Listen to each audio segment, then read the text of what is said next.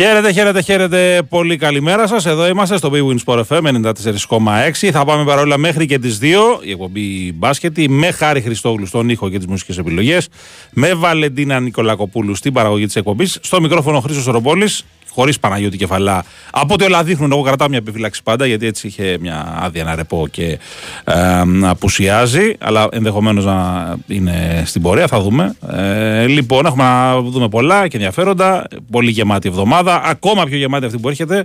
Καθότι έχουμε και τη διαβολοβδομάδα της Ευρωλίγκας. Έχουμε και αγωνιστική full σε εξέλιξη. Θα έχουμε και τις ποδοσφαιρικές φίνες. Έχουμε να πούμε πάρα πολλά πραγματάκια. Είχαμε και NBA τα ξημερώματα. Είχαμε ωραίες δηλώσεις. Ενδιαφέρουσες δηλώσεις για έναν Αντιτοκούμπο, όχι τα τετριμμένα. Γιατί οι Bucks είναι λίγο δράμα μέχρι τώρα. Γνώρισαν Τέταρτη, τα έχασαν στο Ορλάντο. Εντάξει, δεν έχει παίξει τα δύο τελευταία ο Λίλαρντ, αλλά φαίνεται ότι έχει ένα πρόβλημα η ομάδα, ειδικά αμυντικά. Πασχίζουν πολύ. Όχι ότι επιθετικά το έχουν βρει, αλλά στην άμυνα μπαίνουν τρένα, χαμός γίνεται.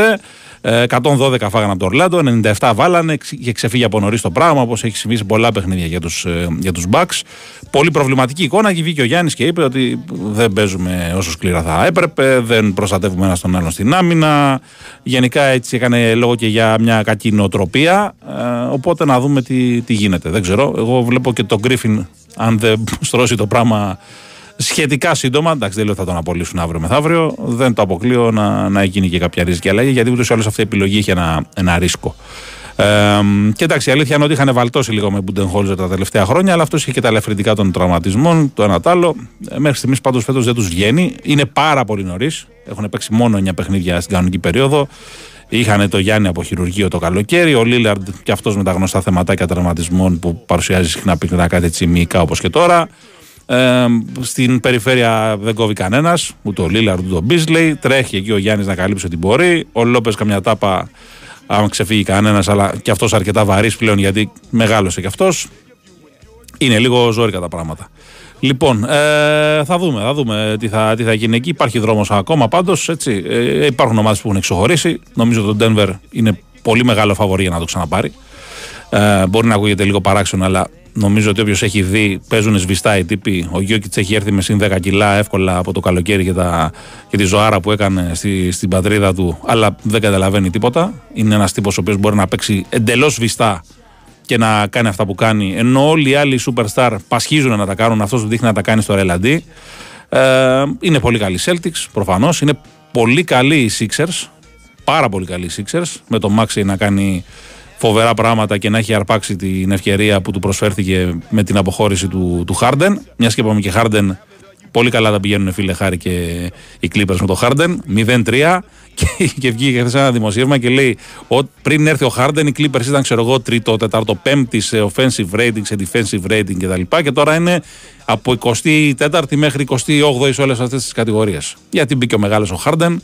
Και η άμυνα έδεσε, τρώει 140 κατά μέσο όρο στα παιχνίδια και γίνεται ένας κακός χαμός. Πλάκα-πλάκα τη δίνει την παλίτσα τώρα στο ξεκίνημα, αλλά ο Χάρντεν πάντα έτσι κάνει. Πάει στις ομάδες του, τις καινούργιες, τον πρώτο μήνα είναι καλός, τύπος και υπογραμμός, μοιράζει και την μπάλα, δεν παίρνει πολλές προσπάθειες. Σε κανένα μήνα, 1,5, θα του τη βαρέσει πάλι, θα παίρνει 25 σουτ και θα περιμένει ο Λέοναρτ και ο Τζόρτζ και ο Westbrook όποτε τους θυμηθεί να τους δώσει την μπάλα. Τέλος πάντων. Δεν την κατάλαβα ποτέ αυτή την κίνηση. Λοιπόν.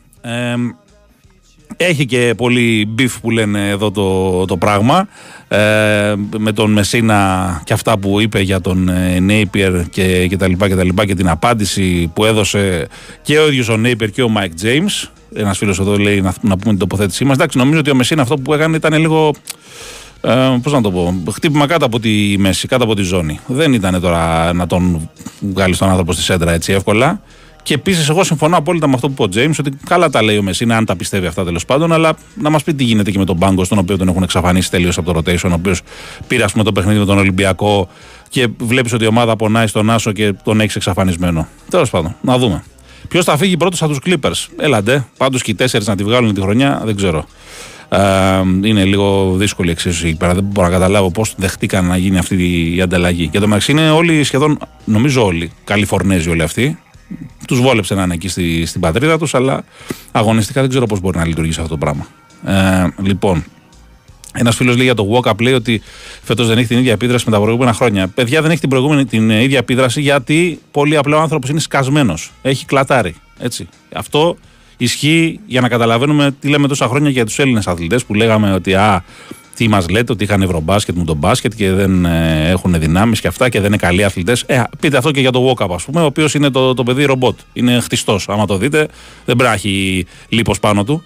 Και ο τύπος αυτός, ακόμα κι αυτός, έσκασε γιατί όλο το καλοκαίρι τέλος πάντων, είχε μείον 3-4 εβδομάδες διακοπών σε σχέση με τους υπόλοιπους. Μετά από ήδη μια πολύ κουραστική σεζόν. Και ξεκινάει και τη φετινή έχοντας να τρέξει και για άλλους στην ομάδα, λόγω και κάποιων προβλημάτων που υπήρχαν, όπως του Κώστα στο ξεκίνημα, του Μακίση που παραμένει κτλ. Προφανώς θα παίξει καλύτερα ο Walkup, αλλά νομίζω ότι δεν επηρεάζεται το παιχνίδι του Ολυμπιακού τόσο από τον Walkup. Υπάρχουν άλλα ζητηματάκια. Θα τα αναλύσουμε στη συνέχεια και με τον Νίκο Ζέρβα κτλ. Λοιπόν, πάμε σε ένα πολύ πολύ σύντομο break και γυρίζουμε για να συνεχίσουμε. Η Winsport FM 94,6. Μάθε τι παίζει με την Big Win. Και σήμερα η Big Win σε βάζει στα γήπεδα της Ελλάδας και σου κάνει πάσα στους σημαντικότερους αγώνες της ημέρας. Τα παιχνίδια της 11ης τροφής του πρωταθλήματος κρίνονται στον Big Win Sport FM 94,6. Συντονιστείτε στην κορυφαία αθλητική συχνότητα της χώρας για να μην χάσετε ούτε φάση. Απόψε το ενδιαφέρον μονοπολούν αιώνιοι και δικέφαλοι με τον Παναθηναϊκό να αντιμετωπίζει εκτός έδρας στην Κηφισιά στις 9.30 με μοναδικό στόχο τους 3 βαθμούς. Προηγείται χρονικά η δοκιμασία του Ολυμπιακού στην Τρίπολη κόντρα στον Αστέρα στις 8.30. Μια ώρα νωρίτερα η ΑΕΚ θέλει να επιστρέψει στις νίκες υποδεχόμενη τη Λαμία, ενώ το πρόγραμμα ανοίγει στις 5.30 με την αναμέτρηση ΠΑΟΚ Πανετολικός. Μετά το τέλος των αγώνων, η δράση μεταφέρεται στο στούντιο για ρεπορτάζ, αναλύσεις και τη μεταμεσονύκτια επικοινωνία με τους ακροατές μόλις ανοίξουν οι γραμμές. Όλα αυτά εδώ, στον Big Win Sport FM 94,6. Αυτοί ήταν οι μεγαλύτεροι αγώνες της ημέρας. Χορηγία ενότητας Big Win. Ρυθμιστή σε ΕΠ. Συμμετοχή για άτομα άνω των 21 ετών. Παίξε υπεύθυνα. Big Win Sport FM 94,6. Λοιπόν, επιστρέψαμε, πολλά τα ερωτήματα που έχετε στείλει. Ένας φίλος λέει: γελάς με το Χάρντεν, αλλά για τον κύριο Έρμπολ στις βολές δεν λες κουβέντα. Ναι, ο κύριος Έρμπολ που λες στις βολές, γιατί προφανώς λες για τον Γιάννη, έχει βάλει 90 στα τελευταία 2 παιχνίδια. Εντάξει, άμα βάζεις 90 και χάνεις και καμιά βολή, χάνεις και κανένα Έρμπολ, δεν πειράζει, αλλά 90 βάζει. Τι κάνει, να καταπιεί και σπαθιά δηλαδή. Βολές δεν βάζει, και ο Σάκηλ δεν έβαζε, δεν ήταν καλός παίκτης. Λοιπόν, ο Walkup είναι μια ηλικία και επίσης οι αντίπαλοι έχουν διαβάσει το παιχνίδι του. Δεν είναι μια ηλικία ο Walkup, παιδιά, ούτε 31 δεν έχει κλείσει. Είναι στο λεγόμενο prime, δηλαδή στο καλύτερο σημείο της καριέρας του. Απλά είναι σκασμένος, όσο και το αν οι αντίπαλοι έχουν διαβάσει το παιχνίδι του. Κοίτα, ο Walkup, επειδή δεν έχει τη δημιουργία, ας πούμε, κάποιων άλλων guard, είναι ένας καλός playmaker, αλλά δεν είναι top level δημιουργός.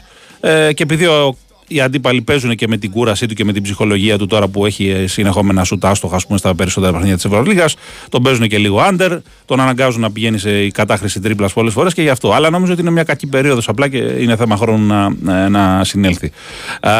Λοιπόν, ο φίλος λέει: από όταν θυμάμαι τον εαυτό μου, το να παρακολουθεί NBA, το Milwaukee τερμάτιζε τελευταίο. Καλά, προφανώς το Milwaukee μέχρι να πάει ο Γιάννης και με εξαίρεση λίγες σεζόν ήταν από τις ομάδες οι οποίες ήταν χαμηλά. Ένας φίλος λέει για τους Bucks, λέει: αν θεωρώ ότι ο Μίτλετον, ο Μπίσλεϊ και ο Λόπες δεν αποδίδουν τα αναμενόμενα. Ναι, εντάξει, ο Μίτλετον έχει το δικαιολογητικό ότι έχασε όλο το καλοκαίρι σχεδόν και μεγάλο κομμάτι και της περασμένης σεζόν με προβλήματα τραυματισμών. Ο Μπίσλεϊ δεν παίζει άμυνα, ενώ μπορεί να δώσει πράγματα στην επίθεση. Ο Λόπες είναι ο γνωστός Λόπες και είναι αρκετά βαρύς, γιατί είναι και 35 πλέον. Πόσο είναι. Υπάρχουν θεματάκια εκεί πέρα στο αμυντικό κομμάτι των Bucks. Στην επίθεση θα το βρούνε και άμα παίζουν μαζί και ο Λίλαρντ και ο Γιάννης θα τη βρούνε τη χημεία. Το θέμα είναι τι θα γίνει πίσω στην άμυνα. Γιατί εκεί είναι πολύ μεγάλο το πρόβλημα.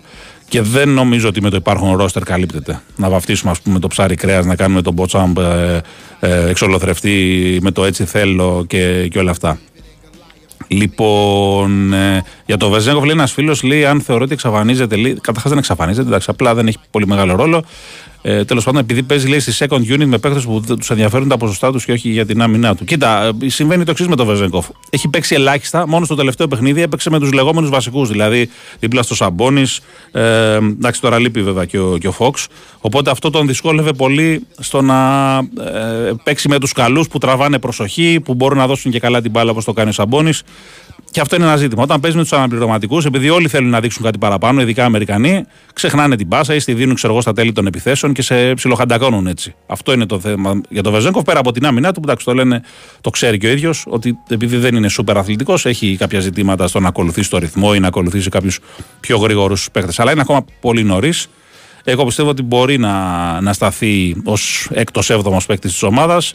Και ακόμα είναι πάρα πολύ νωρίς να πούμε ότι απέτυχε ή οτιδήποτε άλλο. Και επίσης να το πούμε και τώρα για να το ξεκαθαρίσουμε, όσοι ονειρεύονται Βεζέγκοφ και Μίσης να έρθουν τον επόμενο μήνα στην Ευρώπη, στον Ολυμπιακό, σε οποιαδήποτε ομάδα, ας το ξεχάσουν. Έτσι, αυτά τα παιδιά είναι κλεισμένα με διετή συμβόλαια μεγάλα. Το μόνο που μπορεί να γίνει, ας πούμε, ψιλοσύντομα, αν γίνει, που δεν το βλέπω κιόλας να γίνεται έτσι εύκολα, γιατί έχουν πάρει και καλά συμβόλαια για Ευρωπαίους παίκτες, είναι να πάνε με ανταλλαγή κάπου αλλού. Και δεν είμαι καθόλου βέβαιος ότι θα εγκαταλείψουν έτσι εύκολα το αμερικάνικο όνειρο, αν, ας πούμε, δεν αξιοποιηθούν από τις ομάδες τους. Και αυτό ισχύει περισσότερο για το Μίσης, ο οποίος δεν παίζει σχεδόν καθόλου με τους Thunder. Έχει μπλέξει εκεί σε μια ομάδα που είναι γεμάτη γκάρντ. Λοιπόν. Ο φίλος λέει εδώ πέρα, ο Γιάννης λέει δεν είναι σωστό παίκτες εφόσον δεν βελτίωσε το περιφερειακό του σουτ. Ναι, κάνε ένα γκάλωπ να δεις στην Αμερική ποιους θεωρούν το παίκτες και θα σου πούνε το Γιάννη, οι 9 στους 10 θα τον βάλουν στο top 3. Έτσι, δεν σου λέω ότι είναι ο καλύτερος, για μένα είναι ο καλύτερος, γιατί είναι το μπάσκετ είναι άμυνα και επίθεση και ο Γιόκιτς είναι καλύτερος επιθετικός, αλλά είναι πολύ χειρότερος αμυντικός. Το ίδιο ισχύει για τον Ντόντσιτς, οπότε νομίζω ότι δεν χρειάζεται να πούμε κάτι παραπάνω. Λοιπόν, πολλές υπερβολές ακούγονται, λέει, για την νίκη του Παναθηναϊκού κοντά στην τελευταία ομάδα. Ναι, υπερβολές. Κοίτα, ήταν μια σημαντική νίκη που την είχε ανάγκη ο Παναθηναϊκός. Όχι αυτονόητη, γιατί θυμίζω έχασε και η Γερμανία και σίγουρα και άλλες ομάδες θα χάσουν από την Άλμπα. Έτσι, θα κάνει ζημιές δηλαδή, όποιος πάει λίγο αφιψηλού. Αλλά προφανώς και δεν πρέπει ο Παναθηναϊκός να πει ότι επειδή κέρδισε την Άλμπα και έπαιξε καλό μπάσκετ, αυτό θα είναι από εδώ και πέρα έτσι. Η άμυνα των αντιπάλων βοήθησε πολύ το παιχνίδι του Παναθηναϊκού, ο οποίος πλέον θα παίξει και τα τρία προσεχή παιχνίδια με εντελώς διαφορετικές ομάδες που πάνε σε πολύ πιο χαμηλό τέμπο, πολύ τακτική, πολύ σημάδι. Και εκεί θα δοκιμαστεί πολύ πιο δύσκολα σε τρία παιχνίδια που πρέπει να τα πάρει. Θυμίζω παίζει ο Παναθηναϊκός με Βίρτους, Ζαλγκίρις και Βαλένθια στο ΆΚΑ. Τρία μάτς που πρέπει να τα πάρει. Αν τα πάρει, αλλάζει όλη η ψυχολογία του και όλη η πορεία του. Εντάξει, θα έχει βγάλει ένα σχετικά εύκολο πρόγραμμα βέβαια και μετά θα έρχεται ένα αρκετά δύσκολο. Αλλά όπως και να έχει, αν ας πούμε βρεθεί ο Παναθηναϊκός σε θετικό σερί συν 3, συν 4 νίκες, είναι πολύ σημαντικό για τη συνέχεια. Λοιπόν, θα ήταν ιδανικό ο Elijah Bryant, λέει, αντί για Μπραζδέκη στον Ολυμπιακό. Εντάξει, θα ήταν, ναι, σίγουρα και εγώ πιστεύω θα ταιριάζει καλύτερα. Λοιπόν, η τέλεια ομάδα για Βεζέγκοφ θα ήταν οι Spurs. Ναι, δεν διαφωνώ. Είναι ακόμα πιο ευρωπαϊκή από το Σακραμέντο, που είναι σχετικά ευρωπαϊκή ομάδα NBA. Δηλαδή δεν είναι ομάδα που δίνει την μπάλα σε ένα superstar. Ούτε ο Φόξ ούτε ο Σαμπώνης είναι τέτοιοι. Την κυκλοφορούν την παλίτσα, αλλά η φιλοσοφία αυτή πολλές φορές πηγαίνει περίπατο όταν μπαίνει το second unit που λένε. Λοιπόν, ο φίλος λέει για τον Τανούλη, λέει αν είναι έτοιμος για το ψηλότερο επίπεδο. Λέει χθες δεν μπορούσε να μαρκάρει τον αντίστοιχο ψηλό του Προμηθέα. Καλά, ρε παιδιά, μην περιμένετε τώρα ο Τανούλης να μπει και να τα βάλει με τον Ετσενίκη και να το σβήσει. Ήταν χθες θετική πάντως η εικόνα του σε σχέση με τα προηγούμενα παιχνίδια. Δηλαδή μπήκε, έδωσε κάποιες λύσεις, ειδικά στο πρώτο πέρασμα του στο παρκέ. Το παιδί ακόμα προφανώς και πλάθεται και σωματικά και τακτικά και από νοοτροπία. Αλλά από το να παίζει ο Φάλ μέχρι να κλατάρει στο παρκέ 37 και 38 λεπτά. Ειδικά και όταν ένα παιχνίδι πάει όπως θέλει ο Ολυμπιακός, όπως συνέβη χθες, θα πρέπει να μπαίνει ο πιτσιρικάς μέσα να δίνει χρόνο και ανάσες. Έτσι, και αυτό να συμβαίνει και όταν επιστρέψει ακόμα και ο Μιλουτίνοφ. Δεν χρειάζεται να χτυπιούνται 20 και 20 στο πρωτάθλημα και οι δυο τους, ακόμα λιγότερο. Λοιπόν, το Μουντομπάσκετ λέει δεν έγινε αποκλειστικά και μόνο με παίκτες του Ολυμπιακού. Λέει, σταματήστε αυτή την καραμέλα, έλειωσε. Δεν αναφέρθηκα εγώ εμπροκειμένου επειδή με ρώτησατε για το walk-up. Δεν λέω ότι έπαιξαν μόνο παίκτες του Ολυμπιακού και ο Μιλουτίνοφ. Ας πούμε, κουράστηκε, έπαιξε με τη Σερβία. Και άλλοι παίκτες που παίζουν σε άλλες ομάδες, ο Ταβάρες, ας πούμε, στη Ρεάλ, τον βλέπεις ότι δεν έχει ξεκινήσει τόσο καλά όσο τα προηγούμενα χρόνια, γιατί και αυτός έχει καταπονηθεί από το παγκόσμιο. Και όχι μόνο αυτός. Πολλοί ακόμα παίκτες. Γιατί ξεκίνησε άσχημα ο Walker. Αν λες για τον Kemba Walker, ξεκίνησε άσχημα γιατί ο Walker δεν είναι ο ίδιος παίκτης που ξέραμε. Έχει ένα θέμα στο γόνατο, βλέπεις ότι και κάποια παιχνίδια τα χάνει. Δεν θα είναι ο ίδιος παίκτης. Δεν ξέρω αν θα βγάλει και όλη τη χρονιά καν. Και πάλι δηλαδή τα περιμένουν κυρίως από τον James και από τους υπόλοιπους περιφερειακούς και σε τέταρτο πλάνο έρχεται ο Walker. Λοιπόν, άποψη για έξω στο μπάσκετ λέει και ποιος πλέον είναι ο 7ος παίκτης. Κοίτα, το 7ος παίκτης θα εξαρτηθεί ένα παιχνίδι. Δηλαδή αυτή τη στιγμή που είναι πλέον και 7 υγιείς, είναι και ο Καμπενγκέλ έτοιμος. Θα δούμε ποιο θα μείνει έξω με τον Κολεσό. Έκανε μια πολύ καλή νίκη στην Πολωνία μεσοβδόμαδα, που ουσιαστικά τη φέρνει με το 1,5 πόδι απευθείας στους 16. Πρέπει να πάρει τα δύο εντός παιχνίδια με τη Σάσαρη και τους Πολωνούς για να είναι πρώτη. Και ας χάσει στη Γερμανία που λέει ο λόγος. Έχει αέρα δύο νικών δηλαδή από όλους τον όμιλο. Η ομάδα φαίνεται ότι όταν θέλει να παίξει άμυνα παίζει και ήδη σετάρεται και λίγο καλύτερα και στο επιθετικό κομμάτι. Όπου και πάλι πάντως ακόμα βασίζεται περισσότερο ώρες-ώρες στο ατομικό ταλέντο παιχτών και λιγότερο στις συνεργασίες. Αλλά είναι κάτι λογικό γιατί ακόμα η ομάδα χτίζεται. Είχε μείνει μόνο Φιλιώνης από πέρσι, θυμίζω. Και σίγουρα και με την παρουσία του Καμπενγκέλε, ο οποίος θα δώσει άλλα στοιχεία στη front line που λείπουν αυτή τη στιγμή, δηλαδή δύναμη, αθλητικότητα, μέγεθος που δεν τα έχει ο Τίλμαν. Θα βελτιωθεί κι άλλο η εικόνα. Τώρα, ποιος θα μείνει εκτός δεν θα είναι μόνιμο. Έτσι, στο πρωτάθλημα θα επιλέγεις. Στο BCL θα παίζουν όλοι. Ανάλογα και με τον αντίπαλο, τι αρετές έχει, τι αδυναμίες έχει, θα αποφασίζει. Εγώ υποθέτω ότι αύριο λογικά θα ξεκουράσει, μπορεί και τον Κουσμίνσκας, ο οποίος έχει και ένα θεματάκι στη μέση και θέλει κάποιες ανάσες. Και τον είδαμε ότι και στα τελευταία παιχνίδια έχει πολύ περιορισμένο χρόνο σε σχέση με την ποιότητά του, γιατί τον προφυλάσσει ο Πλάθα. Λοιπόν, είδε τον Νάν, ένας φίλος λέει δεν του φάνηκε θηριώδης, λέει ο φίλος.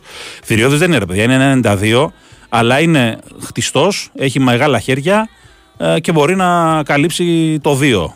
Σε σχήματα με 3 κοντούς, ενδεχομένως δεν ξέρω αν μπορεί να παίξει το 3 δύσκολα, γιατί εξαρτάται από τι μπορεί να μαρκάρεις, αλλά σίγουρα ένας παίκτης ο οποίος στα αθλητικά μπορεί να σταθεί. Και μόνο ο Γκραντ, ας πούμε, θεωρώ ότι είναι καλύτερος αμυντικός ή τέλος πάντων καλύτερο μέγεθος αθλητικό στην περιφέρεια του Παναθηναϊκού σε σχέση με τον Νάν. Ένας φίλος λέει να θυμίσει λίγο την Μπασκόνια δεν ήρθε μόνο μισή στο ΑΚΑ, αλλά ήταν μισή και στο ΣΕΦ. Μισή δεν ήταν ούτε στο ένα ούτε στο άλλο παιχνίδι, είχε απουσίες και στα δύο. Έτσι. Και δεν υπάρχει θέμα αν βολεύει ή δεν βολεύει να το πω. Έτσι. Ξεκάθαρα την πάτησε ο Ολυμπιακός προχθές. Ο Παναθηναϊκός δεν είχε κάνει καλή εμφάνιση, αλλά πήρε την νίκη εκεί πέρα. Έπρεπε και οι δύο να πάρουν αυτό το παιχνίδι. Δεν είναι η Μπασκόνια ομάδα που μπορείς να έχεις απόλυες αυτή τη στιγμή. Λοιπόν. Για τον Μιλουτίνοφ είναι ένας φίλος και αν έχει ελπίδες να παίξει στη διαβολευμένη εβδομάδα θα το δούμε μέρα με τη μέρα, αλλά δεν είναι πολύ αισιόδοξα τα πράγματα, τουλάχιστον για το πρώτο παιχνίδι. Έτσι, στο Βελιγράδι με την Μακάμπι. Θα δούμε πάντως. Λοιπόν, ένας φίλος λέει ότι ο Walkup είναι βαρόμετρο, λέει μακράν του δεύτερου στον Ολυμπιακό. Ναι, κοίτα, όταν ανέβει ο Walkup, νομίζω ότι θα ανέβει και όλος ο Ολυμπιακός. Απλά δεν πιστεύω ότι μπορεί να λύσει όλα τα προβλήματα στην περιφέρεια του Ολυμπιακού Walkup. Αυτό που θέλει επιγόντως ο Ολυμπιακός πάντως είναι ένας ψηλός. Έτσι, νομίζω ότι είναι προφανές πλέον και έπρεπε να γίνει από το καλοκαίρι. Είναι το ίδιο λάθος που έγινε πέρσι με τον Παναθηναϊκό, που βέβαια δεν ήταν ομάδα των αξιώσεων και των προσδοκιών που είχε ο Ολυμπιακός. Ο Παναθηναϊκός ο περσινός ήταν μια ομάδα με χαμηλό μπάτζετ και χαμηλές προσδοκίες. Ο Ολυμπιακός τώρα μπήκε ως δευτεραθλητής Ευρώπης και ξεκινάει τη σεζόν με δύο φοβερούς center. Δεν το συζητάμε, το καλύτερο δίδυμο ψηλών μαζί με τη Ρεάλ, ίσως άντε και εγώ πω και την Μπαρσελόνα στην Ευρώπη, αλλά. Με μόνο δύο. Και δύο τεσσάρια επίσης από πίσω. Που παίζουν μόνο 4 τα τεσσάρια και μόνο 5 τα πεντάρια. Αυτό αριθμητικά δεν βγαίνει σε σεζόν με 80 παιχνίδια και σε σεζόν επίσης που έρχεται κατόπιν παγκοσμίου κυπέλου. Είναι μαθηματικά βέβαιο ότι θα προκύψουν προβλήματα τραυματισμών και τώρα ο Ολυμπιακός κινδυνεύει να πάει στη διαβολοβδομάδα έχοντας τουλάχιστον στο πρώτο παιχνίδι έξω τον Μιλουτίνοφ, να δούμε τι θα γίνει με το Σίγμα και να έχει μόνο τον Πέτερς και τον Φάλ, ο οποίος έχει ήδη ταλαιπωρηθεί. Λοιπόν, αν ο Μπαρτζόκας λέει δεν πήρε παίκτη το καλοκαίρι που χρειαζόταν για να μην ανατραπούν ισορροπίες στα αποδυτήρια, ή αν αυτό ήταν λέει αγωνιστικό το κριτήριο. Κοίτα, το γράψα κιόλας. Εγώ διαφωνώ τελείως με το θέμα των οικονομικών ισορροπιών στα αποδυτήρια. Δεν γίνεται σε μια ομάδα να πληρώνονται όλοι το ίδιο, γιατί πολύ απλά δεν είναι όλοι της ίδιας κλάσης. Αυτό ισχύει σε όλους τους τομείς της ζωής. Από μια εταιρεία μέχρι μια ομάδα. Δεν μπορεί να παίρνει τα ίδια χρήματα ο Μέση και τα ίδια ο Σέρτζι Ρομπέρτο, για να σου το πω ποδοσφαιρικά. Ή ξέρω εγώ, να παίρνει τα ίδια χρήματα ξέρω εγώ, ο Λεμπρόν Τζέιμς και ο Όστιν Ρίβς. Δεν γίνεται αυτό το πράγμα. Υπάρχει μια ιεραρχία και κάποιος για να τα παίρνει αυτά τα χρήματα ταξίζει. Δηλαδή, αν ο Ολυμπιακός έχει την ευκαιρία να πάρει το καλοκαίρι, το Μίμς και δεν τους πήρε επειδή θα τους πλήρωνε πολύ ακριβά, για μένα είναι μέγιστο λάθος, γιατί πολύ απλά.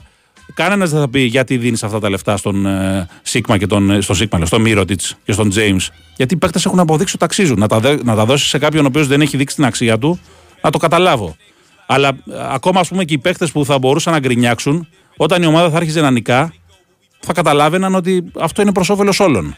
Έτσι. Και πρέπει επίσης η ομάδα να κοιτάζει πώς θα κερδίζει. Όχι να μην κακοκαρδίσει τον 7ο, 8ο, 9ο, 10ο παίχτη που θα μπορεί να περιοριστεί ο ρόλος του ή μπορεί να χάσει τα λεπτά του. Έτσι, αυτή είναι η δικιά μου η λογική. Λοιπόν, έχουμε break για πολιτικό, κύριε Χάρη. Πάμε και επιστρέφουμε.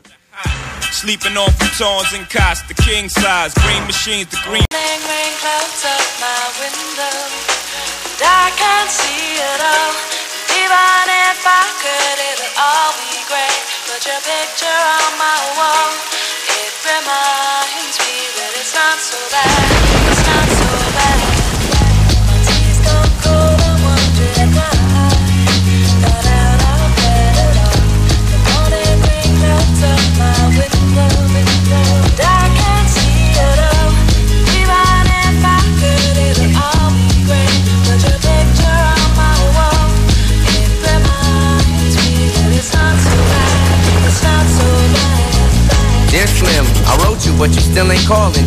I left my cell, my pager, and my home phone at the bottom. I sent 2 letters back in autumn, you must not have got them. There probably was a problem at the post office or something. Sometimes I scribble addresses too sloppy when I jot them. But anyways, fuck it, what's been up, man, how's your daughter?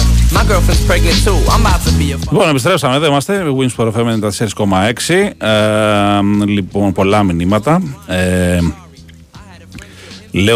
Λέω φίλος ότι μετά την νίκη του Παναθηναϊκού της Μπασκόνια βγήκα εκεί πάλι. Λέει ότι ο Παναθηναϊκός κέρδισε μια ομάδα που ήρθε στην Αθήνα μέσα. Ναι, ότι δεν είναι κριτήριο. Όπως είπα και τώρα, ότι δεν είναι κριτήριο ότι κέρδισε την Άλμπα. Όπως και για τον Ολυμπιακό, λέω ότι είναι γκέλα ολκής που έχασε από αυτή την Μπασκόνια. Και με τις απουσίες που έχει και με τα ζητήματα που έχει από την αρχή της χρονιάς. Δεν καταλάβω ποιο είναι το πρόβλημα. Λοιπόν, ο Πετρούσεφ λέει: Ακούγεται ότι ο Ολυμπιακό δεν είναι καθαρά πεντάρι. Λέει: Δεν είναι λάθος να το βαφτίσουμε τεσάρι. Κοίτα, ο Πετρούσεφ είναι πιο πολύ 5 παρά 4. Οπότε δεν ξέρω αν θα έλυνε το θέμα του Ολυμπιακού και ο Ολυμπιακός νομίζω θέλει κάτι πιο αθλητικό από τον Πετρούσεφ. Εγώ δηλαδή, αν είχα κάποια άλλη επιλογή, θα τον προτιμούσα παρά τον Πετρούσεφ, που σίγουρα είναι κλάση καλή, αλλά δεν ξέρω πόσο συμπληρώνει τα χαρακτηριστικά που λείπουν από τον Ολυμπιακό. Δίνει σουτ βέβαια απ' έξω που λείπει από τον Ολυμπιακό, που πλήττει του Πίτερς, δεν είναι κανένας άλλος ψηλός. Αλλά οκ. Λοιπόν, πάμε να μιλήσουμε με Νίκο Ζέρβα. Πάμε να δούμε το ρεπορτάζ του Ολυμπιακού, ο οποίος έβγαλε την υποχρέωση και με καλή εικόνα, γιατί υπήρχε έτσι και μια αμφιβολία πώς θα αντεπεξέλθει μετά την κούραση και τα προβλήματα που είχε απέναντι στον Προμηθέα, που είναι πολύ καλός φέτος. Αλλά το πήρε το ματσάκι, 92-75, και τώρα ετοιμάζεται για τα δύσκολα. Έλα, Νικολά, τι κάνεις? Καλημέρα, τι κάνετε? Πώς είμαστε, εσύ? Καλά, καλά. Ωραία. Καταρχάς, πάμε στο κατευθείαν το καυτό ερώτημα. Μιλουτίνοφ για διαβολοβδομάδα, πώς το βλέπεις? Δύσκολο πολύ. Δύσκολο, τουλάχιστον για το πρώτο. Τρίτης το βλέπω πάρα πολύ δύσκολο. Ναι. Γιατί εντάξει, όπως και να το κάνουμε, είναι ένα κάταγμα στο δάχτυλο. Ναι. Δεν είναι απλή υπόθεση και σίγουρα άμα ήταν ένα παιχνίδι το οποίο έκλεινε ένα τίτλο την Τρίτη, θα βάζε, θα μπαίνανε με μια ένεση να παίξει, αλλά... Είναι νομίζω ρίσκο να βάζεις έναν παίχτη συνέχεια. Βέβαια. Και έχει και άλλο παιχνίδι μετά, το οποίο είναι και πιο must win. Η λογική λέει. Γιατί αν έχει κάποιες ελπίδες ο Μιλουτίνοφ να προλάβει κάποιο, είναι το αυτό της Πέμπτης. Ναι. Αλλά και αυτό με ερωτηματικό και ανάλογα με το πώς θα είναι η εξέλιξη της θεραπείας που κάνει. Έχει μια προπόνηση αύριο Ολυμπιακός το πρωί, στο ΣΕΦ. Εκεί θα ξεκαθαρίσει και για το Σίγμα, ο οποίος νομίζω ότι θα προπονηθεί κανονικά αύριο μετά από πάρα πολύ καιρό. Άρα παίζει να είναι στο ταξίδι, έτσι. Ναι, μαζί με την ομάδα. Αν βγάλει την προπόνηση χωρίς κανένα πρόβλημα, νομίζω ότι θα είναι στο 12 για να δώσει μια λύση 5-7 λεπτά και στο 5, έτσι. Γιατί καταλαβαίνει κανείς ότι... Εκείνη το θέμα τώρα, ναι. Ναι, ήταν πολύ καλή εμφάνιση του Τανούλη χθες, πολύ ελπιδοφόρα. Και πήρε και το χειροκρότημα ο μικρός, αλλά δεν είναι για αυτά τα παιχνίδια έτοιμος, έτσι. Δεδομένον αυτό. Ναι. Αν πάει ο Ολυμπιακός μόνο με το Φάλ στο μάτς της Τρίτης, και θα χρειαστεί να κάνει ο Γάλλος υπερορίες και θα είναι και πάρα πολύ δύσκολο, γιατί μιλάμε για μια ομάδα η οποία η Μακάμπι, που έχει αρκετές λύσεις στους ψηλούς. Ναι, εντάξει, όχι top επίπεδου. Όχι, αλλά είναι εντάξει, πολλά κορμιά. Έχει κορμιά, έχει αθλητικότητα. Είναι πολλά κορμιά. Και είναι και αθλητική και είναι και διάφορα. Ναι. Τον Ήμπο έχει βασικά μοναδικό, αλλά εντάξει, δίνουν και άλλοι λύσεις, ας πούμε. Παίζει και ο Σόρκι, ο Ριβέρο, ναι, είναι αυτοί πάνω κάτω. Ο Κοέν που είναι αλλεργικός με την επαφή και όλοι οι υπόλοιποι. Εντάξει, ο Τανούλης νομίζω πάντως έδωσε ανάσες στο φάλι, το βασικό αυτό είναι χθες. Δηλαδή αυτά τα 11-12 λεπτά που το ξεκούρασε είναι πολύτιμα. Είναι ποιοτικές οι ανάσες. Πολύτιμα. Θέλει ακόμη δουλειά, εννοείται. Προφανώς θα τα εντάξει. Αλλά ήταν μια καλή αρχή απέναντι στην πρώην ομάδα του για να μπορέσει τουλάχιστον να παίρνει αυτά τα 10-12 λεπτά στο ελληνικό πρωτάθλημα, για να μην χρειάζεται να υπάρχει έξτρα καταπώνηση των υπόλοιπων. Νομίζω ότι το παιχνίδι χθες ήταν δύσκολο για τον Ολυμπιακό πριν τον τζάμπολ. Δηλαδή υπήρχε μια περιέργεια στο ατμόσφαιρο ότι λόγω της κούρασης και των απουσιών, και γιατί ο Προμηθέας είναι μια ομάδα η οποία πραγματικά έχει εντυπωσιάσει. Παίζει πολύ στο στυλ του Ολυμπιακού. Έτσι. Αλλά παρόλα αυτά ο Ολυμπιακός ήταν πάρα πολύ σοβαρός. Πήγαιναμε walk-up μετά από καιρό πάρα πολύ καλά. Ναι, και πολύ καλό στην άμυνα, γιατί θα σταθούν πολλοί στους 20 πόντους που είναι ρεκόρ του, δεν πρέπει να είναι 20 με τον Ολυμπιακό. Ή στις 3 ασίστ, ότι δεν είχε λάθη κτλ. Αλλά εγώ θα σταθώ και στην άμυνα στο Χέιλ, ο οποίος είναι, όποιος τον έχει δει, ο τύπος βάζει 30 για πλάκα. Ακριβώς. Και στο Euro, και στο πρωτάθλημα, και τον κράτησε στους 13 με πολύ κακά ποσοστά. Τον βίδωσε δηλαδή κανονικά. Και στο τέλος η πόντη του πιο πολύ όταν ναι, σωστά. Και νομίζω ότι ήταν μια αιτία που ο Προμηθέας δεν μπόρεσε να μπει ποτέ στο παιχνίδι, έτσι, ότι ο Χέιλ ήταν χαμηλά. Εντάξει. Ρώτησα και τον κότσου Μπαρτζόκα στην ενταξιτή που μου είπε ότι είναι σίγουρος ότι ο Βόκαφ θα επανέλθει στα γνωστά του στάνταρ. Γνωρίζουν στον Ολυμπιακό ότι αυτή η πτώση ήταν αναμενόμενη πάνω κάτω, γιατί παίζει 11 μήνες στα κόκκινα. Αλλά νομίζω ότι έστω και σε αυτά τα παιχνίδια, ξέρεις, είναι μια καλή ευκαιρία να παίρνει κάποιος ρυθμό. Δηλαδή ακόμα και ο Φάλ που βλέπουμε την τελευταία εβδομάδα πιο κοντά στα στάνταρ του, νομίζω ότι τον βοήθησε πάρα πολύ το μάτι στην Πηλαία. Ψυχολογικά η εμφάνιση που έκανε. Να βρει τα πατήματά του, έτσι. Το ζητούμενο είναι βέβαια ότι δεν γίνεται να παίζει 30 απλά λεπτά συνέχεια, έτσι. Βέβαια. Είναι πάρα πολύ επικίνδυνο νομίζω. Αλλά είναι μια συνθήκη που ο Ολυμπιακός καλείται να ξεπεράσει. Ναι. Νικόλα, έχουμε κάποια εξέλιξη στο θέμα αναζήτησης παίχτη. Δηλαδή το τρέχει ο Ολυμπιακός περισσότερο από ό,τι πριν, ας πούμε. Ο Ολυμπιακός σίγουρα έχει τα μάτια του στην αγορά. Αλλά δεν αλλάζει τακτική από τα αποτελέσματα. Δηλαδή, το έχει πει ξεκάθαρα ο Μπαρτζόκας πριν το μάτς με την Πασκόνια, ότι θέλει να δει πρώτη ομάδα να παίζουν όλοι μαζί και μετά να προχωρήσει. Ναι, απλά το θέμα στους ψηλούς με τη Λιψανδρία έχει να κάνει περισσότερο ακόμα και σε πλήρη σύνθεση ο Ολυμπιακός. Δηλαδή και ο Σίγμα και ο Μιλουτίνοφ να είναι καλά, υπάρχει ένα ζήτημα αριθμητικό. Συμφωνώ απόλυτα. Μα νομίζω ότι το είχαμε πει και πριν. Ναι, από καλοκαίρι τα λέγαμε και μας κράζανε. Όταν ρώταγε κάποιος τι λείπει, νομίζω ότι είναι ξεκάθαρο ότι δεν μπορεί μια ομάδα τέτοιων βλέψεων και απαιτήσεων με ένα πρωτάθλημα ελληνικό που επαναλαμβάνω έχει δυσκολέψει αρκετά, έτσι, να πάει με 4 ψηλούς. Δεν γίνεται. Και ο φίλος που λέει εδώ πέρα και η Ρεάλ λέει 2 ψηλούς έχει. Όχι, δεν έχει 2 ψηλούς φίλοι η Ρεάλ. Έχει τα πιτσιρίκια, τον Διανέ και τον Ντιαγέ που παίζουν μια χαρά στην Ισπανία. Και 10 λεπτά και 15 λεπτά. Έτσι. Δεν γίνεται να συγκρίνουμε τα άλλα. Θέλει 5 ψηλούς και δεν ξέρω αν το διαβάσει το δικό σου άρθρο που συμφωνώ ας πούμε, σχεδόν σε όλα. Πολλοί λένε ότι λείπει στον Ολυμπιακό ο Βεζέγκοφ και ο Σλούκας. Οκ, αυτό νομίζω ότι είναι αυτονόητο. Το ξέραν όλοι ότι θα λείψουν. Ναι. Στον Ολυμπιακό σε πολλά παιχνίδια ευρωπαϊκά, αν δει κανείς, λείπει πάρα πολύ και ο Μπλακ με τον Πολομπόι. Εννοείς τα άλλα χαρακτηριστικά σε ψηλό. Ακριβώς. Ειδικά ο Μπλακ πέρσι σε πολλά παιχνίδια στο ΣΕΦ έπαιζε, έδινε ένα 8 λεπτό, 10 λεπτό πάρα πολύ ποιοτικό στο να αναχαιτήσει τα αντίπαλα pick and roll. Στο να παίξει αυτός 2 pick and roll. Ο Ολυμπιακός δεν έχει καθόλου pick and roll παιχνίδι φέτος. Ναι, πολύ περιορισμένο. Εντάξει, γιατί και οι δεινόσαυροι η αλήθεια είναι ότι δεν αρέσκονται στο pick and roll, έτσι. Δεν είναι και η φιλοσοφία του Μπαρτζόκα αυτή. Ναι, εντάξει, προφανώς. Αλλά ξέρεις, 2-3 φάσεις τις χρειάζεσαι. Πέρσι με τον Πολομπόι και τον Μπλάκα έπαιζε αρκετό pick and roll. Είχε βέβαια και τον Σλούκα, έτσι, που είναι καλός αυτό το παιχνίδι, προφανώς. Ακριβώς. Νομίζω λοιπόν ότι και αυτά τα χαρακτηριστικά λείπουν, γι' αυτό θεωρώ ότι είναι επιτακτική ανάγκη, ακόμα και όλοι υγιείς να είναι, να υπάρχει άλλο ένα παιδί που να βοηθάει στο 4-6-5. Έτσι είναι. Και το λέω πάρα πολύ καιρό αυτό. Έτσι. Απλά είναι λίγο περίεργη η αγορά αυτή τη στιγμή, δεν ξέρω. Είναι λίγο περίεργη. Όχι ότι δεν υπάρχουν παίχτες, αλλά είναι το θέμα να βρεις παίχτη που να έχει κίνητρο, να αποδεχτεί, γιατί θα ξέρει ότι θα έρθει και δεν θα είναι η πρώτη επιλογή. Μπορεί να είναι και η τρίτη σου center, θα είναι σίγουρα. Και θα είναι στην καλύτερη δεύτερη στους power forward. Σωστό. Οπότε δεν είναι και το πιο εύκολο πράγμα για να παίχτη με ένα καλό βιογραφικό να πει ότι θα το ρισκάρει. Γιατί μπορεί να δει τα νούμερα του και το κασέ του κατ' επέκταση να πέφτει. Ναι, συμφωνώ και πάντα ο Ολυμπιακός έχει και γνώμονα τα ελληνικά διαβατήρια, έτσι, που δεν έχει πολλά. Και για την Ελλάδα θα είναι ένα πρόβλημα αυτό. Νομίζω πάντως ότι, επειδή ανέφερε στον Πετρούσο, αυτό είναι ένα παιδί το οποίο υπάρχει στο μπλοκάκι, να το πω έτσι. Ναι. Και από ό,τι λένε δεν πρόκειται να μείνει. Ναι, αν ο τελεσυνδικήσει αυτή η ιστορία και φύγει από το NBA και επιστρέψει στην Ευρωλίγκα, νομίζω ότι ο Ολυμπιακός θα ενδιαφερθεί πάρα πολύ ζεστά.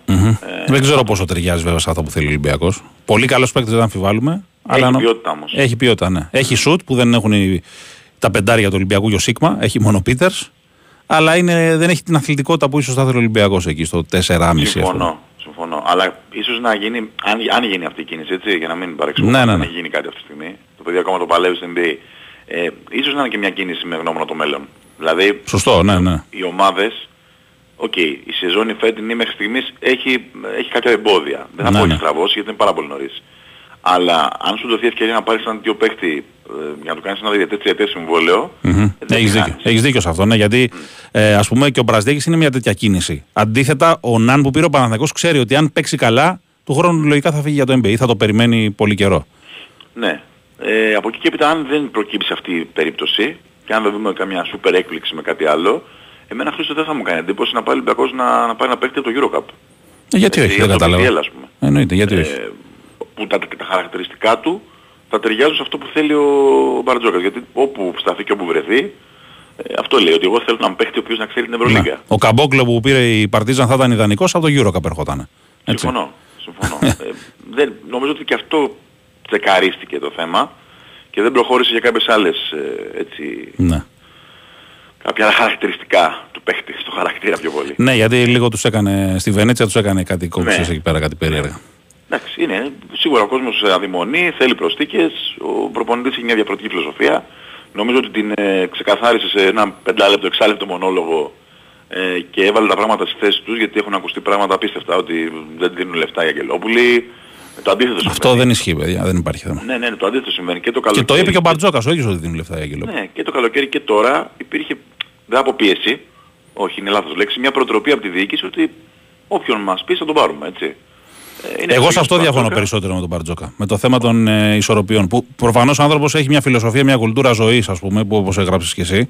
Ναι. Αλλά νομίζω ότι αυτό πολλές φορές όταν δεν μπορείς να βρεις τον παίχτη, τον Βεζέγκοφ και να τον αναδείξεις ή τον να ανακαλύψεις και να εξελίξεις τον Walkup ή τον Φάλ εκεί που οι άλλοι δεν τους έχουν καταλάβει πόσο καλοί παίχτες μπορούν να γίνουν. Αναγκαστικά πρέπει να τους αγοράσεις αυτούς. Και όταν σταθεί εμπόδιο το κασέ τους, τότε αναγκαστικά η ομάδα δεν θα έχει την ποιότητα που πρέπει. Αυτή είναι η δικιά μου η άποψη. Ναι, και δεν διαφωνώ καθόλου. Μα γι' αυτό και σου είπα ότι συμφωνώ με το άρθρο σου. Δεν είναι όλοι υποχρεωμένοι να το έχουν διαβάσει όμως, οπότε καλά κάνεις και το. Ναι, νομίζω ότι δεν έχει λογική αυτό το πράγμα. Δηλαδή, καμία ομάδα καλή στον κόσμο δεν έχει, ας πούμε, ένα ταβάνι. Όταν μιλάμε για παίκτες εγνωσμένης αξίας, δεν σου λέω να δώσει αυτά τα λεφτά σε κανένα τυχάρπαστο.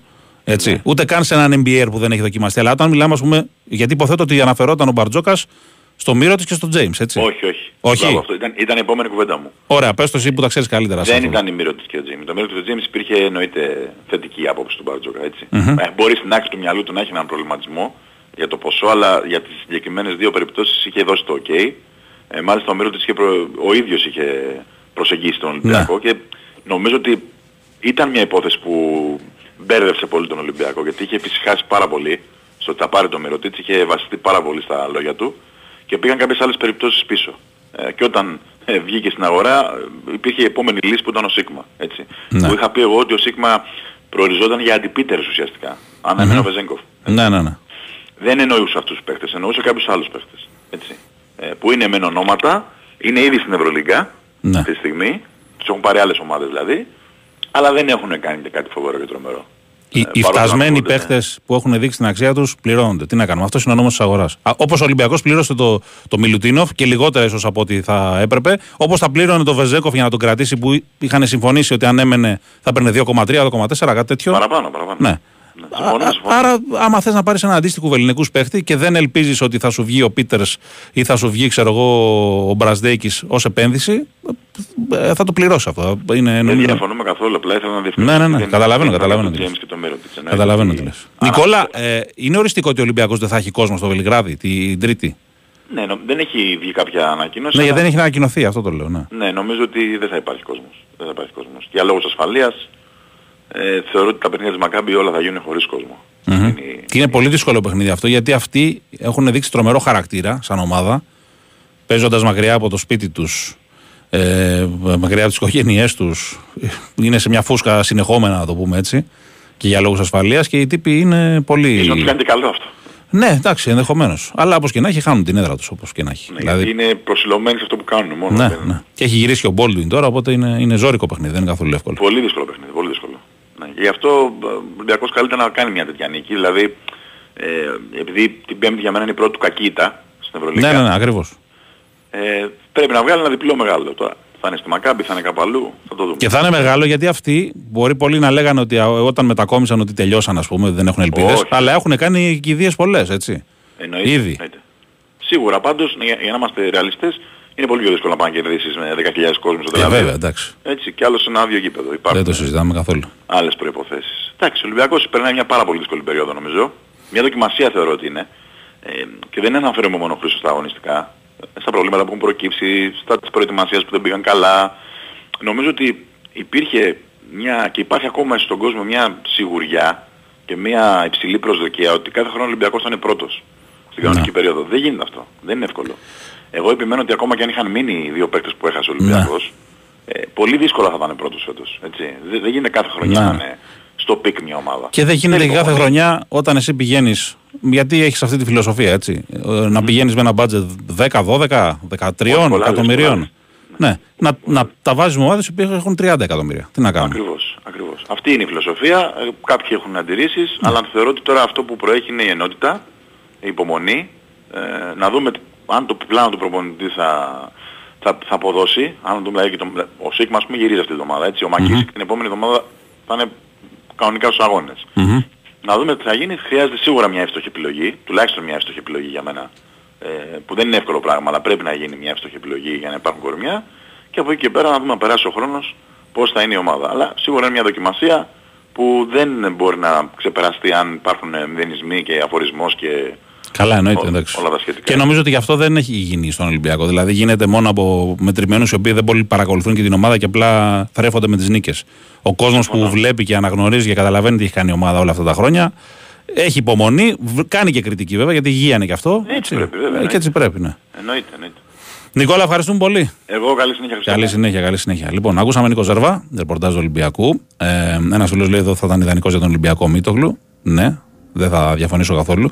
Γενικά, έχω την αίσθηση ότι η μία ομάδα, ο Παναθηναϊκός και ο Ολυμπιακός, η μία ομάδα έχει αυτό που λείπει της άλλης. Δηλαδή, αν γινόταν μια μεικτή Παναθηναϊκού-Ολυμπιακού, θα πήγε να το πάρει, πιστεύω. Όχι με όλους τους παίκτες προφανώς, έτσι. Θα κρατούσες κάποιους από τους μεν, κάποιους από τους δε. Θα φαίνεσαι σε ένα ωραίο μείγμα και θα ήταν super. Θα το αναλύσουμε κάποια στιγμή αργότερα. Λοιπόν. Λοιπόν, τι κουλτούρα ζωής λέει, ισορροπίες έδινε λίγα στον Τιλέινι, στο Σβέτ. Ναι, αλλά ήταν χίμκι εκεί. Όταν σε ένα μπάτζετ, ας πούμε, που είναι 12 εκατομμύρια.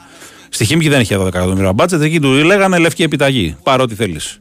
Έτσι, γι' αυτό είναι διαφορετικά τώρα τα πράγματα. Χωρίς εδώ να σημαίνει ότι δεν του δίνουν. Όπως είπε και ο Νίκος, υπήρχε έτσι μια παρότρινση από τους Αγγελόπουλους ότι ό,τι θέλεις θα το φέρουμε τέλος πάντων, θα προσπαθήσουμε να το φέρουμε.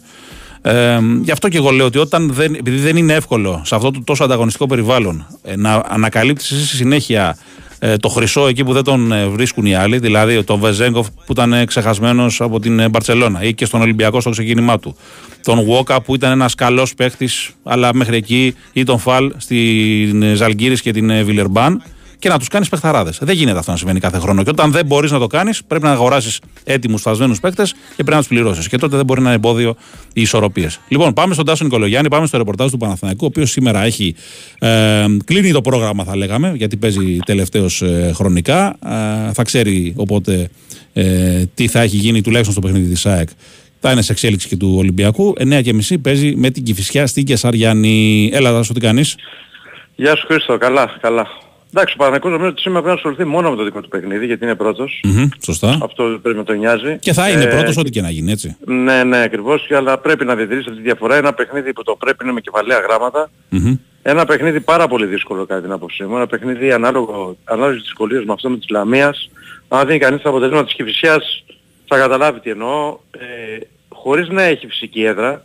Γιατί άλλες φορές έχει αγωνιστεί στην Κεσσαριανή, άλλες φορές έχει στη Λαμία, δεν έχει ήττα εντός έδρας, έτσι. Ναι, σωστά. Έχει παίξει με τον Όφη, έχει παίξει με τον Ατρόμητο τον οποίο κέρδισε, έχει παίξει με τον Πανσεραϊκό που αυτό το φοβερό παιχνίδι το 4-4, έπαιξε με την ΑΕΚ την προηγούμενη Κυριακή, όταν όλοι πίστευαν ότι η Κηφισιά δεν έχει καμία τύχη και έφερε ισοπαλία, πήγε και παραλίγο να κάνει ζημιά στην Τούμπα, στον ΠΑΟΚ.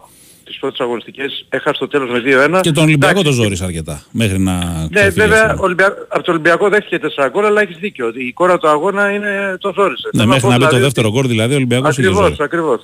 Παρακώς γιατί αντιμετωπίζει μια πολύ καλή ομάδα. Εξάλλου ο Γιάννης Αναστασίου είναι από τους καλύτερους προπονητές που υπάρχουν στη Σούπερ Λίγκα και σε όποια ομάδα πάει έχει πάρα πολύ καλό έργο και έχει δημιουργήσει μια πολύ καλή ομάδα. Αν αναλογιστούμε ότι είναι μια ομάδα που παίζει πρώτη φορά στην πρώτη εθνική. Δηλαδή τα παιχνίδια που κάνει είναι άξια συγχαρητηρίων με βάση την εικόνα που έχει. Οπότε, αλλά με υπόψη μας ότι η ομάδα πρόκειται από ένα παιχνίδι όπου υπήρχε πολύ μεγάλη απογοήτευση και πίκρα και για το αποτέλεσμα, κυρίως για την εμφάνιση. Από ένα ταξίδι ήρθε Παρασκευή βράδυ στην Αθήνα. Με μισή προπόνηση χθες, Όλα αυτά ανεβάζουν τη δυσκολία του αγώνα. Ναι, και με απουσίες, η ομάδα φέρεται, ναι, και με τις απουσίες. Συνήθως η ομάδα φαίνεται ότι στα δύο τελευταία μας δεν έχει παίξει καλά. Και στη Λαμία δεν έπαιξε καλά, αλλά κέρδισε, και στην ΕΡΕΝ. Συν τις απουσίες όπου έχουν χτυπήσει στην άμυνα, είναι γνωστό αυτό. Ναι. Παραμένει εκτός ο Χουάκαρ, ο οποίος ακόμα δεν έχει καταφέρει να προπονηθεί. Μετά την ζημιά που έπαθε από την κροτίδα που έπεσε στις 22 Οκτωβρίου στο ντέρμπι του Ολυμπιακού. Ας ελπίσουμε στη διάρκεια της διακοπής να αρχίσει να τρέχει και σιγά σιγά να μπει με την ομάδα και να είναι στο 100%. Διότι αυτό πρέπει πρώτα απ' όλα να ευχόμαστε, να είναι ο παίκτης υγιής, και από εκεί και πέρα το πότε θα επιστρέψει θα το δούμε. Και φυσικά στο κέντρο της άμυνας το γνωστό πρόβλημα του Πάλμερ Μπράουν, ο οποίος και αυτός πιστεύω ότι σιγά σιγά στη διακοπή θα αρχίσει να τρέχει. Εκεί στις αρχές Δεκεμβρίου πιστεύω ότι θα μπορεί να βοηθήσει την ομάδα να είναι διαθέσιμος, και φυσικά το Μάγνουσον που είναι ο άτυχος της χρονιάς με τον τραυματισμό του, ο οποίος έχει στοιχήσει στο Παναθηναϊκό. Το βλέπουμε, ναι, ότι η απουσία του Μάγνουσον έχει στερήσει την ηρεμία από την άμυνα του Παναθηναϊκού και κυρίως το build-up, που λένε. Ναι, στο build-up, ναι, ok, αλλά και στο ψηλό παιχνίδι. Ναι, ναι. Στον αέρα, δηλαδή δεν έχει καθόλου δύναμη ο Παναθηναϊκός στον αέρα, και γι' αυτό τον βλέπουμε ότι έχει δεχθεί κάποια γκολ όπου του έχουν στοιχήσει. Και τον Αράο δεν έχει σήμερα, που του δίνει λύση αυτό το κομμάτι. Ο Παναθηναϊκός δεν έχει και τον Αράο, μετά την κόκκινη κάρτα, έτσι όπως τη δέχτηκε στη Λαμία που δεν υπήρχε, άρα τη δέχτηκε και δεν παίζει σήμερα. Οπότε δεν υπάρχει αλλακτική λύση στην άμυνα. Ναι, ναι. Αν χρειαστεί να βάλει αμυντικό, θα βάλει τον κότσο ή τον Ζέκα. Δεν υπάρχει άλλη λύση. Τώρα στο φάτε δεκάδο θα δούμε, θα γίνει κάτω τα δοκάρια, ή ο Λοντίκη θα παίξει ο Μπρινιόλι. Το λέω αυτό γιατί συνηθίζει το Λοντίκη να δίνει παιχνίδια ο προπονητής μετά τα ευρωπαϊκά. Θέλω να τον έχει ενεργό. Στο ελληνικό πρωτάθλημα του έχει δώσει παιχνίδια μέχρι τώρα. Και τα έχει πάει και καλά, Ναι, μια χαρά. Και δεν το αποκλείω να του έχει δώσει και σήμερα. Δεν έχει όμως αυτή η απόφαση, το ξαναλέω, το είπα και χθες, δεν έχει καμία σχέση με το λάθος του Μπρινιόλι. Ο Μπρινιόλι έκανε ένα λάθος στα τόσα χρόνια που παίζει στο Παναθηναϊκό. Κάνουν όλοι. Ακριβώς. Δεν υπάρχει θέμα. Και ο Νόιερ έχει κάνει και όλα. Ακριβώς. Τώρα αν θα τον χρησιμοποιήσει το Λοντίνγκιν ή όχι θα το δούμε. Δεξιά πιστεύω ότι θα παίξει ο Κότσιρας, γιατί ο Βαγιανίδης έχει πάρει συνεχόμενα μάτσα. Οι άλλοι τρεις στην άμυνα, Βλαντένοβιτς, Σέκεβελ και Γετβάι, δεν υπάρχει άλλος να αντικαταστήσει. Στα χαφ ο Ρούμπεν, ο Τσέριν και ο Τζούρισιτς, επειδή ο Μπερνάνεβγα είχε περισσότερη συμμετοχή στο τελευταίο παιχνίδι, είναι πολύ πιθανό να ξεκινήσουν. Και μπροστά ο Βέρμπιτς σίγουρα, που είναι φρέσκος, ο Σπόρα πιστεύω αντί του Ιαννίδη, ο οποίος έκανε πολλά σπριτ στο μάτς της Πέμπτης και είναι καταπονημένος, και δεξιά ή ο Ματσίνιο Παλάσιος. Αυτή θα είναι η ειδικά. Ο Παναθηναϊκός πρέπει απέναντι στην Κηφισιά να προσπαθήσει να βρει ένα γρήγορο γκολ, διότι όσο πηγαίνει το παιχνίδι εκείνο στο 0-0 θα είναι πάρα πολύ δύσκολο για τον Παναθηναϊκό.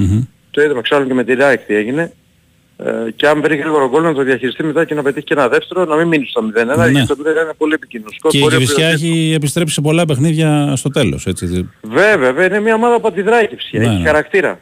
Δεν πουλέμε από τον αντίπαλο, όποιος και ο αντίπαλος, τα παλέει τα παιχνίδια μέχρι το τέλος. Τάσο, να πούμε ότι έβγαλε και μια ανακοίνωση ο Παναθηναϊκός και πάλι σήμερα για τον κόσμο, έτσι, να μην πάει στο γήπεδο. Γιατί... Ναι, διότι δεν υπάρχουν. Η Κηφισιά δεν έχει. Δεν δίνεις συντηρία, και οποιοδήποτε πάει και οτιδήποτε γίνει θα είναι σε βάση της ομάδας και θα τιμωρηθεί έδρα. Γι' αυτό το λόγο το βγάζει να γίνει ο Παναθηναϊκός, να μην μπαίνει κανένας στο γήπεδο σήμερα. Δυστυχώς είναι η απόφαση της Κηφισιάς αυτή. Πρέπει να τη σεβαστεί ο κόσμος, δεν υπάρχει κάτι άλλο. Το ίδιο κάνει και η Λαμία. Γιατί πάρα απ' όλα αυτό που λέει ο Παναθηναϊκός είναι στήριξη στην ομάδα και να μην δημιουργηθεί το παραμικρό. Ωραία. Ευχαριστούμε πολύ, Τάσο. Καλή συνέχεια. Λοιπόν, κατευθείαν πάμε σε αθλητικό δελτίο ειδήσεων και επιστρέφουμε για την δεύτερη ώρα. Η Winsport FM.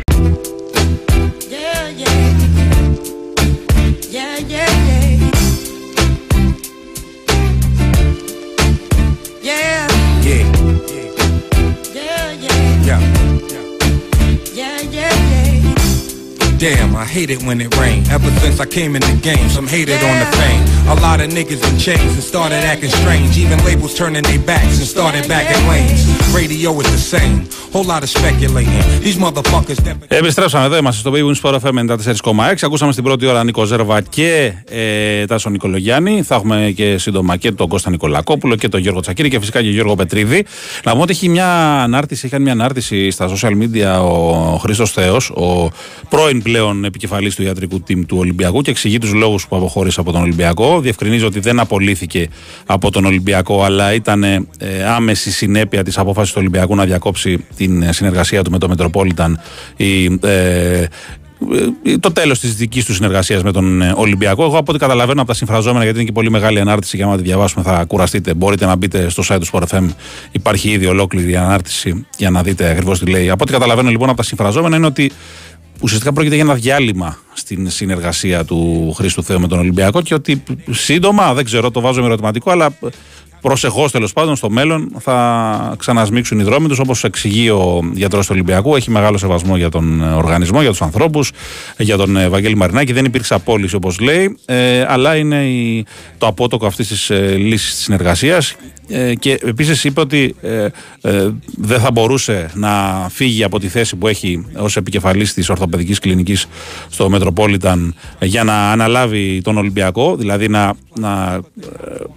να βάλει στην άκρη την βασική του εργασία και να αφοσιωθεί τελείως στον Ολυμπιακό, γιατί πολύ απλά, όπως καταλαβαίνετε, κάθε γιατρός και ειδικά ενός τέτοιου επίπεδου δεν έχει μόνο μια ομάδα να ασχολείται, έχει και τόσους άλλους ασθενείς, προγραμματισμένα χειρουργεία, ανθρώπους που επιβλέπει, που παρακολουθεί και χρειάζονται όλη αυτή την φροντίδα του για ένα εύλογο χρονικό διάστημα. Οπότε δεν θα μπορούσε να τους αφήσει αυτούς και να πάει, ας πούμε, στον Ολυμπιακό εγκαταλείποντας τα καθήκοντά τους στο Μετροπόλιτα. Ένας άνθρωπος, ο Χρήστος Θεός, που νομίζω ότι όλοι συμφωνούν ότι, και όλοι όσοι κινούνται στον χώρο ξέρουν ότι είναι ένας άνθρωπος ο οποίος έχει κερδίσει το σεβασμό, ένας πολύ καλός επιστήμονας και ένας πολύ καλός άνθρωπος, γιατί καλό θα είναι όλους τους να τους κρίνουμε όχι μόνο από το τι κάνουν στον επαγγελματικό τους χώρο, αλλά το τι άνθρωποι είναι. Έχουμε δει πολλές περιπτώσεις ανθρώπων οι οποίοι διαπρέπουν στην επαγγελματική τους ζωή, από τη showbiz μέχρι οπουδήποτε, καταλαβαίνετε κι εσείς, αλλά στην πραγματικότητα είναι παλιά άνθρωποι, για να το πω έτσι, παλιακά και κάπως έτσι κομψά.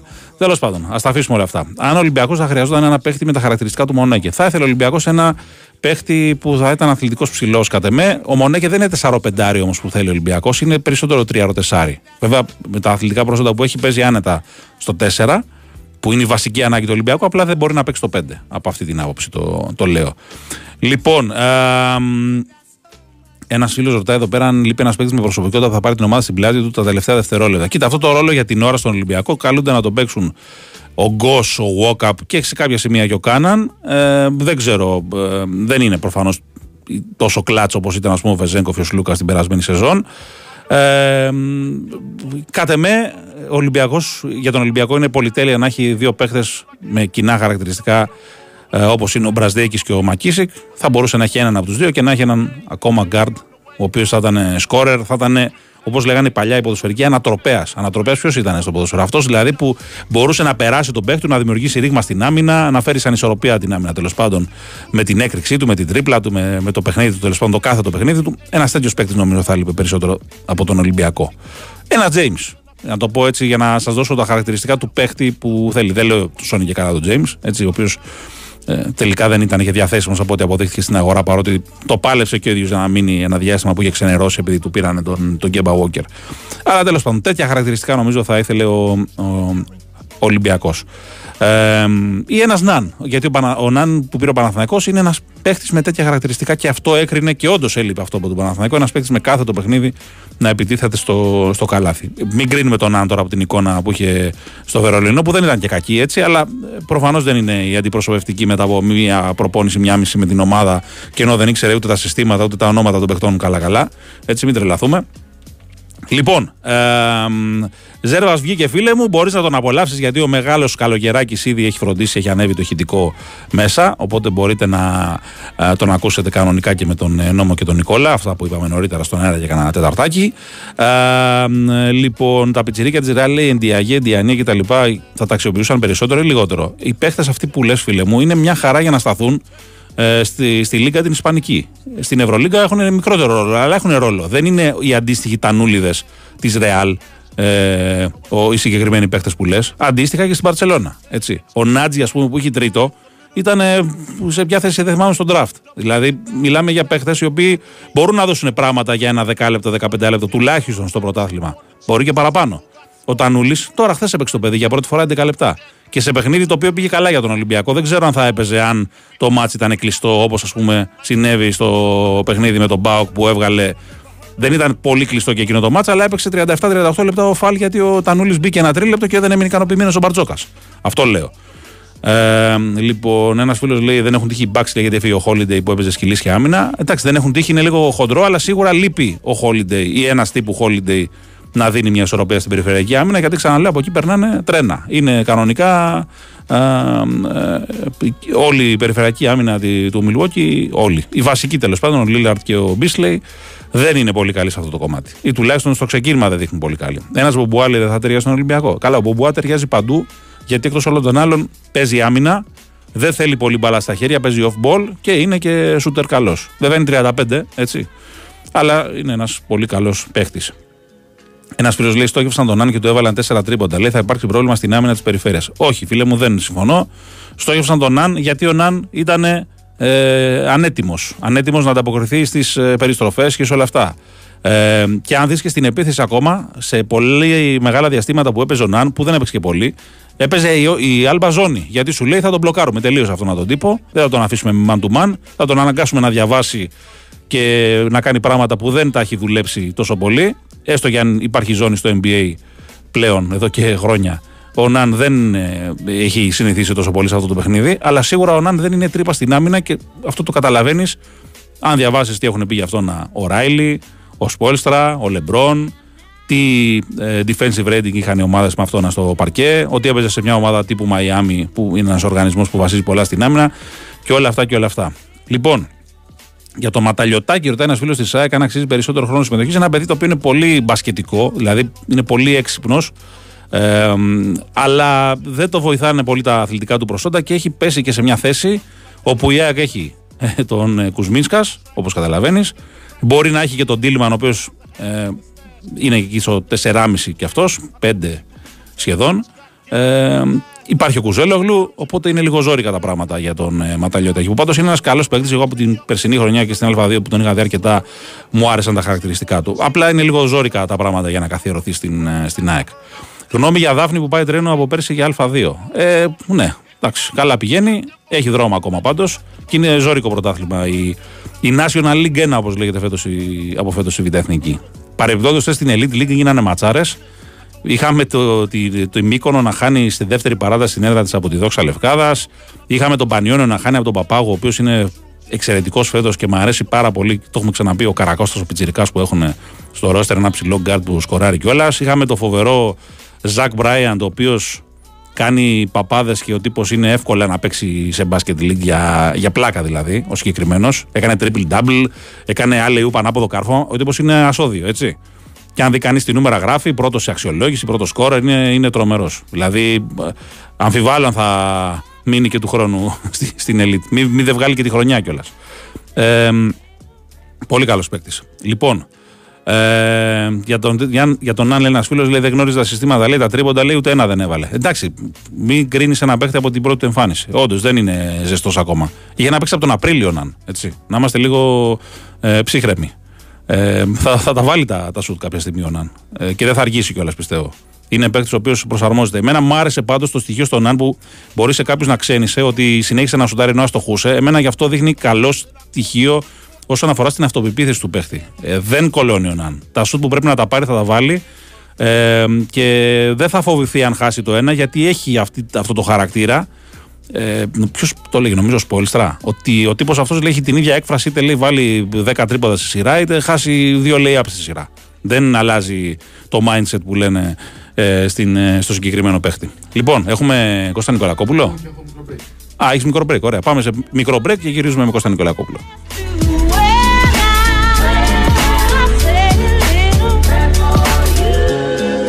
Η Winsport FM 94,6.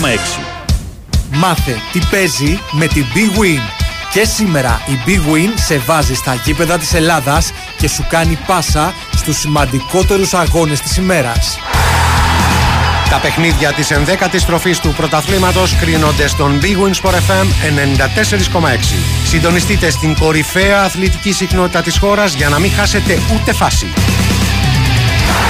Απόψε των ενδιαφέρον μονοπολούν αιώνιοι και δικέφαλοι με τον Παναθηναϊκό να αντιμετωπίζει εκτός έδρας στην Κηφισιά στις 9.30 με μοναδικό στόχο τους 3 βαθμούς. Προηγείται χρονικά η δοκιμασία του Ολυμπιακού στην Τρίπολη κόντρα στον Αστέρα στις 8.30. Μια ώρα νωρίτερα η ΑΕΚ θέλει να επιστρέψει στις νίκες υποδεχόμενη τη Λαμία, ενώ το πρόγραμμα ανοίγει στις 5.30 με την αναμέτρηση ΠΑΟΚ Πανετολικός. Μετά το τέλος των αγώνων, η δράση μεταφέρεται στο στούντιο για ρεπορτάζ, αναλύσεις και τη μεταμεσονύκτια επικοινωνία με τους ακροατές μόλις ανοίξουν οι γραμμές. Όλα αυτά εδώ, στον Big Win Sport FM 94,6. Αυτοί ήταν οι μεγαλύτεροι αγώνες της ημέρας. Χορηγία ενότητας Big Win. Ρυθμιστή σε ΕΠ. Συμμετοχή για άτομα άνω των 21 ετών. Παίξε υπεύθυνα. Big Win Sport FM 94,6.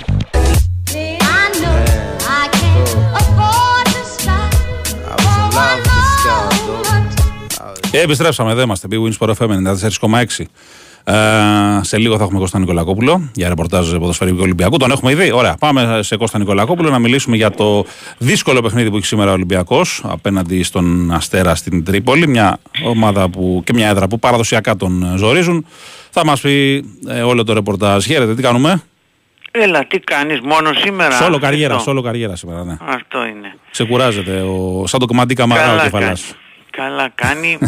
Πράγματι ο Ολυμπιακός θα έχει σήμερα 2 απουσίες βασικών παιχτών. Του Μαντί που βέβαια είναι βασικός όλα τα παιχνίδια φέτος, ο μοναδικός, ναι, και στα 18.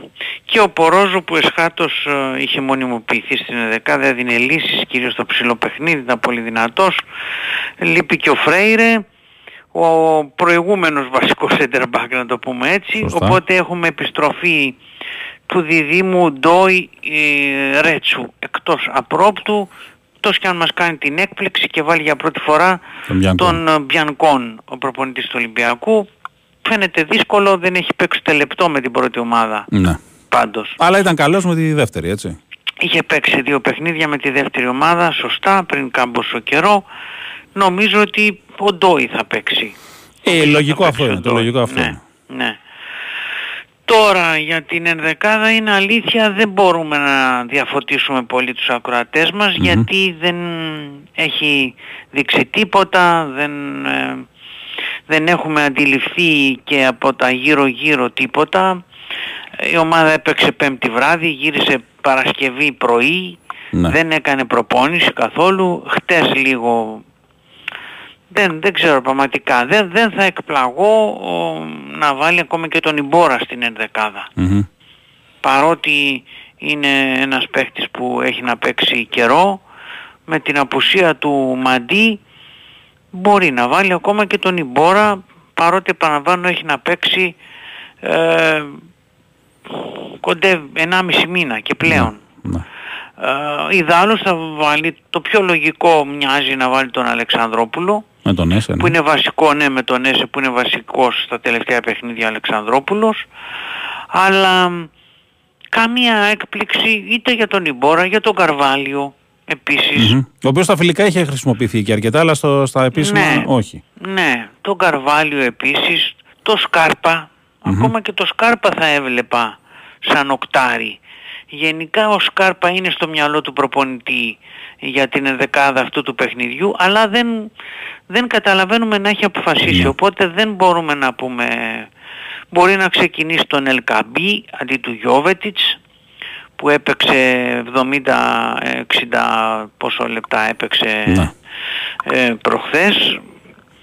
Βέβαια ο Ελκαμπή είναι ντεφορμέ, δεν θυμάμαι ξανά τόσο ντεφορμέ τον Ελκαμπή. 7 μάτς έχει να σκοράρει. Ξέχωρα από αυτό, το να μην βάλεις ένα γκολ είναι ένα θέμα για το σεντερφόρ, ναι, αλλά το να μην είσαι χάλια είναι κάτι άλλο. Mm-hmm. Στα τελευταία παιχνίδια ο Ελκαμπή με τον Όφι που έπαιξε 40 λεπτά, προχθές που έπαιξε άλλα 40 και με τον Μπάουκ που ήταν βασικός, ήταν σε πολύ κακή κατάσταση πραγματικά. Δεν ξέρω τι έχει συμβεί, πως του έχει βγει η κούραση για παράδειγμα. Είναι ένας παίκτης που δεν έχει κάνει προετοιμασία, μην ξεχνάμε. Ναι. Ναι. Οπότε είναι πολλά τα ερωτηματικά πραγματικά. Το Μασούρα περιμένουμε δεκάδα, λογικά. Ο Ποντένσε για παράδειγμα δεν είναι στα καλά του στα τελευταία παιχνίδια. Δεν θα μας δημιουργούνταν καμία έκπληξη αν ήταν στον πάγκο. και να έπαιζε, να έμπαινε για παράδειγμα αλλαγή στο παιχνίδι. Mm-hmm. Ήταν και απαιτητικό πολύ το παιχνίδι της Πέμπτης και μέχρι και το τέλος, δηλαδή δεν είναι ότι κρίθηκε νωρίς. Ήταν απαιτητικό πραγματικά και για να ανταποκριθεί ο Ολυμπιακός όλοι οι παίχτες πήγαν στο 100%. Βέβαια, από πλευράς προσπάθειας δεν μπορούμε να έχουμε παράπονο από κανέναν από πλευράς προσπάθειας. Από πλευράς απόδοσης είναι κάτι άλλο. Αλλά από πλευράς προσπάθειας κανένα. Mm-hmm. Κανένα παράπονο. Από την άλλη πρέπει να... πούμε ότι ο Ολυμπιακός έχει παίξει 3 ντέρμπι, έχει μία ισοπαλία με την ΑΕΚ, μία ήττα με τον ΠΑΟΚ, από τον ΠΑΟΚ και ένα μηδενισμό, όχι απλά ήττα, από τον Παναθηναϊκό. Ήταν 1-1, ναι. Αλλά δυστυχώς η κροτίδα έφερε μηδενισμό και αφαίρεση και του βαθμού που έφερε, που πήρε από την ΑΕΚ. Δηλαδή στα ντέρμπι ουσιαστικά ο Ολυμπιακός σαν να μην έχει πάρει πόντο. Να. Και θα έχει και δύσκολα γιατί έχει να παίξει περσιμένη... εκτός τα δύο με Παναθηναϊκό και ΠΑΟΚ και την ΑΕΚ θα την παίξει και κλεισμένον όπως είναι τα πράγματα. Ο περσιμένη θέλω να πω το εξής, ότι άμα δεν κερδίζεις και τα άλλα παιχνίδια δεν έχει νόημα να συζητάμε. Mm-hmm. Τουλάχιστον πρέπει να συνεχίσει ο Ολυμπιακός αυτό που κάνει μέχρι τώρα, να κερδίζει όλα τα υπόλοιπα παιχνίδια. Ναι. Γιατί άμα έχεις 0 βαθμούς στα ντέρμπι και χάνεις βαθμούς και στα άλλα παιχνίδια, τότε δεν κάνεις τίποτα. Ναι, καλώς μέχρι στιγμής θα έχει πάει καλά. Καλώς ή κακώς, ναι, το αναφέρω εν ώψη του αγώνα με τον Αστέρα. Ναι, ναι, ναι. Όχι απλά τα έχει πάει καλά στα άλλα παιχνίδια, τα έχει πάει πολύ καλά, τα έχει πάρει όλα. Mm-hmm. Και τον Άρη ακόμα και τον Όφη που υποτίθεται είναι οι πιο έτσι, δυνατές ομάδες, και η Λαμία από τις υπόλοιπες, ο Ατρόμητος, ο Κηφισιά, ο Πας Γιάννη, όλα τα έχει πάρει. Έτσι πρέπει να συνεχίσει, ιδάλλως δεν γίνεται αλλιώς. Mm-hmm. Δεν ναι. γίνεται αλλιώς. Και βεβαίως νίκες με παραγγελία δεν υπάρχουν. Ο Αστέρας θα παίξει για την δική του βαθμολογική άνοδο και ξέρουμε όλοι ότι αν σε βρει μπόσικο ο Αστέρας έχεις πάντα πρόβλημα, ειδικά στην Τρίπολη. Ναι. Δεν υπάρχει περίπτωση να περάσεις αν είσαι μπόσικος με τον Αστέρα. Είναι τέτοια η ομάδα, είναι σκληρή ομάδα, δυναμική, δυνατή. Για τον Ολυμπιακό σίγουρα θα είναι μεγάλη υπόθεση που θα έχει πάρα πολύ κόσμο στο πλευρό του. Βλέπω ότι και ο καιρός είναι καλός σήμερα, έτσι δεν είναι. Για την Τρίπολη ποτέ δεν ξέρεις. Μπορεί να έχει λιακάδα και σε μισή ώρα να ρίχνει καρέκλες, αλλά εντάξει. Όπως είδα τον καιρό θα είναι μια χαρά ο καιρός. Ναι. Βλέπω εδώ πέρα ότι δίνει λίγο ασθενή βροχή, λέει. Τώρα το είδα, άλλαξε λίγο. Βλέπω λίγο ασθενή βροχή, ψυχάλες που λέμε το βράδυ. Μέχρι το χθες βράδυ που είχα δει ήταν καλός ο καιρός. Είναι όπως λες, ποτέ δεν ξέρεις. Δευτέρα θα έχει πολύ πράγμα στην Τρίπολη. Ο Χάρης τώρα μου έδειξε ένα μήνυμα από ένα φίλο του.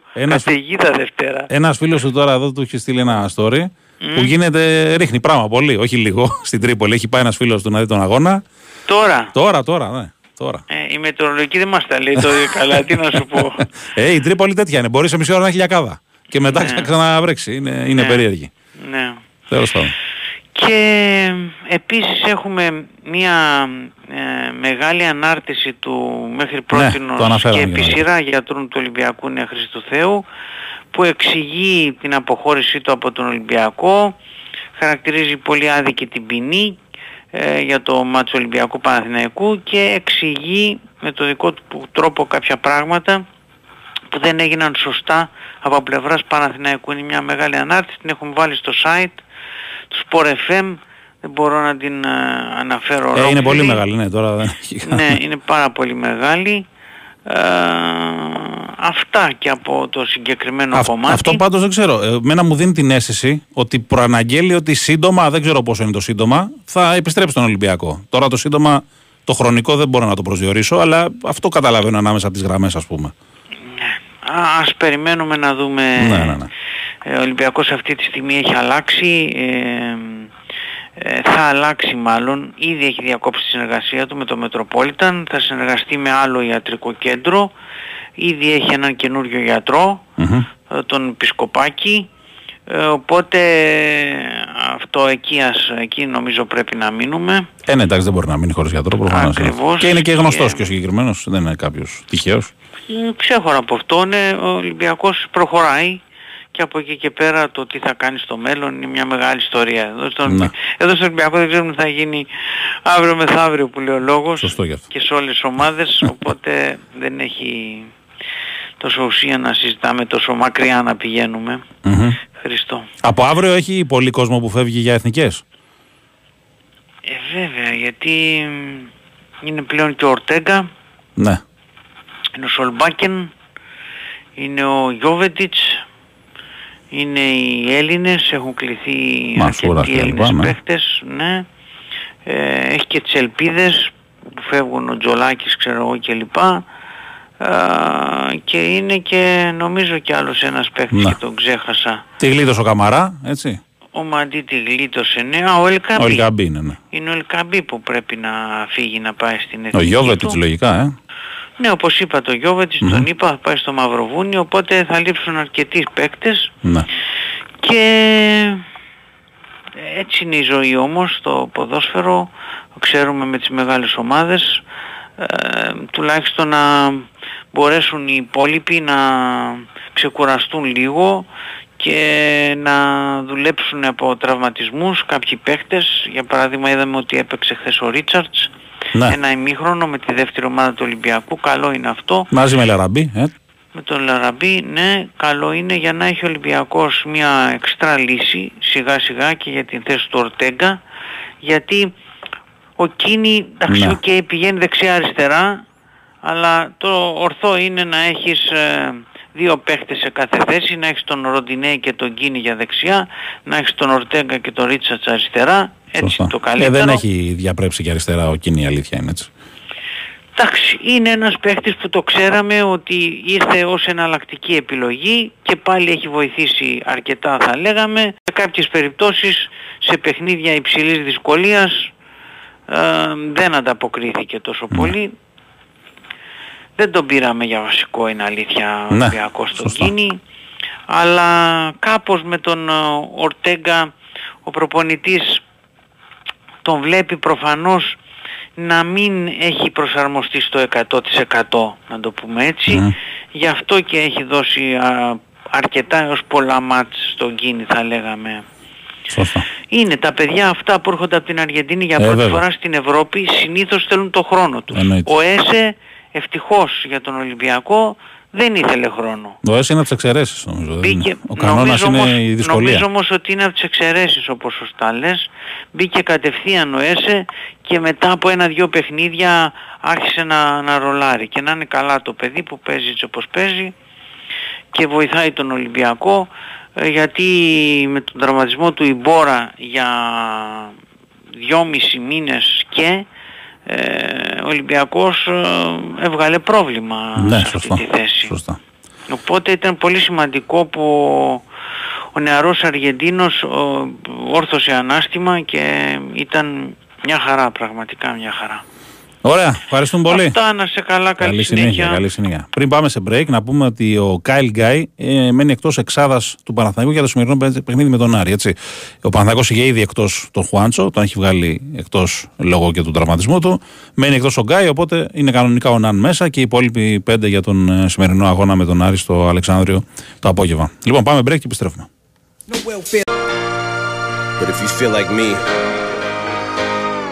Someone get this area in a sheet. Time to bury him, so tell him to prepare to get impeached. Everybody on your feet. This is where terrorism and heroism meet. Square off in the street. This chump barely even sleeps.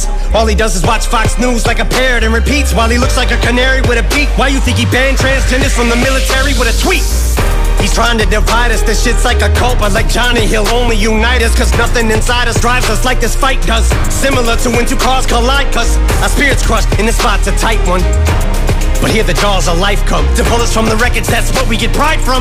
When we can't from our stars and stripes. Cause this type of pickle that we're in's hard to deal. But there's always tomorrow still. If we start from scratch, like a scab, get the scars to heal and band together for Charlottesville and for Heather. Fallen heroes, fill his wall with murals.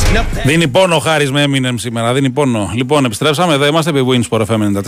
Σε λίγο έχουμε και Γιώργο Πετρίδη για ρεπορτάζ Παναθηναϊκού. Σας είπα νωρίτερα ότι είμαι εκτός εξάδας για το σημερινό αγώνα με τον Άριο Κάιλ Γκάι. Είναι στην Εφτάδα κανονικά, έτσι. Απλά για το σημερινό παιχνίδι τουλάχιστον μένει εκτός εξάδας για να είναι οι υπόλοιποι διαθέσιμοι. Θυμίζω ότι είναι ούτως ή άλλως εκτός λόγω τραυματισμού ο Χουάντσο, όπως και ο Παπαπέτρου που εντάξει είναι Έλληνας, οπότε δεν θα έχει τέτοιο ζήτημα. Λοιπόν, γιατί λέει να έχει ο Ολυμπιακός κάποιον σαν τον Τζέιμς που προπονητής σχεδιάζει επίθεση στο τέλος και αυτός τον γράφει και λειτουργεί αυθόρμητα και αυθαίρετα, λέει ένας φίλος. Εντάξει, τι να σου πω. Υποθέτω ότι θα μπορούσε να τον διαχειριστεί τον James ο Μπαρτζόκας καλύτερα από ό,τι το κάνει ο Μπράντοβιτς. Κοίτα, είναι ένα παιδί λίγο περίεργο στη διαχείριση του James, η αλήθεια είναι, αλλά έχει να κάνει πολλές φορές και με το περιβάλλον στο οποίο βρίσκεσαι. Νομίζω ότι ο James με έναν προπονητή ο οποίος θα τον έβαζε σε κάποια κουτάκια θα μπορούσε να αποδώσει καλύτερα, γιατί η αλήθεια είναι ότι ο James με όσο ταλέντο έχει και όση κλάση διαθέτει και όλα αυτά, η αλήθεια είναι ότι έχει φτάσει 31-32 πόσο είναι και Ευρωλίγκα ακόμα δεν έχει πάρει.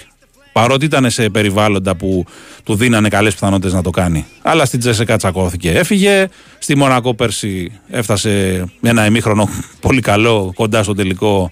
Στη συνέχεια εξαφανίστηκε και μετά κατηγορούσε τους παίκτες του. Είναι περίεργο τρένο. Παιχταράς, για μένα είναι ποιοτικά ο καλύτερος παίκτης που παίζει στην Ευρώπη. Ο καλύτερος. Δηλαδή τον βάζω πάνω από όλους. Πάνω και από τον Μίροτιτς, πάνω και από οποιονδήποτε μπορείτε να μου πείτε. Αλλά έχει αυτό το θέμα που τον εμπόδισε να παίξει και στο NBA να κάνει κάτι καλύτερο. Γιατί βάσει κλάσης ο James θα μπορούσε άνετα να πάει στο NBA. Αλλά πήγε στο NBA στους Suns, ας πούμε, τον έβαλε μέσα με το second unit και ο James δεν μπορούσε να δώσει την μπάλα σε κανένα ούτε στους start της ομάδας. Και όπως καταλαβαίνεις, άμα κάνεις εκεί τέτοια, σε τρώει μαρμάγκα.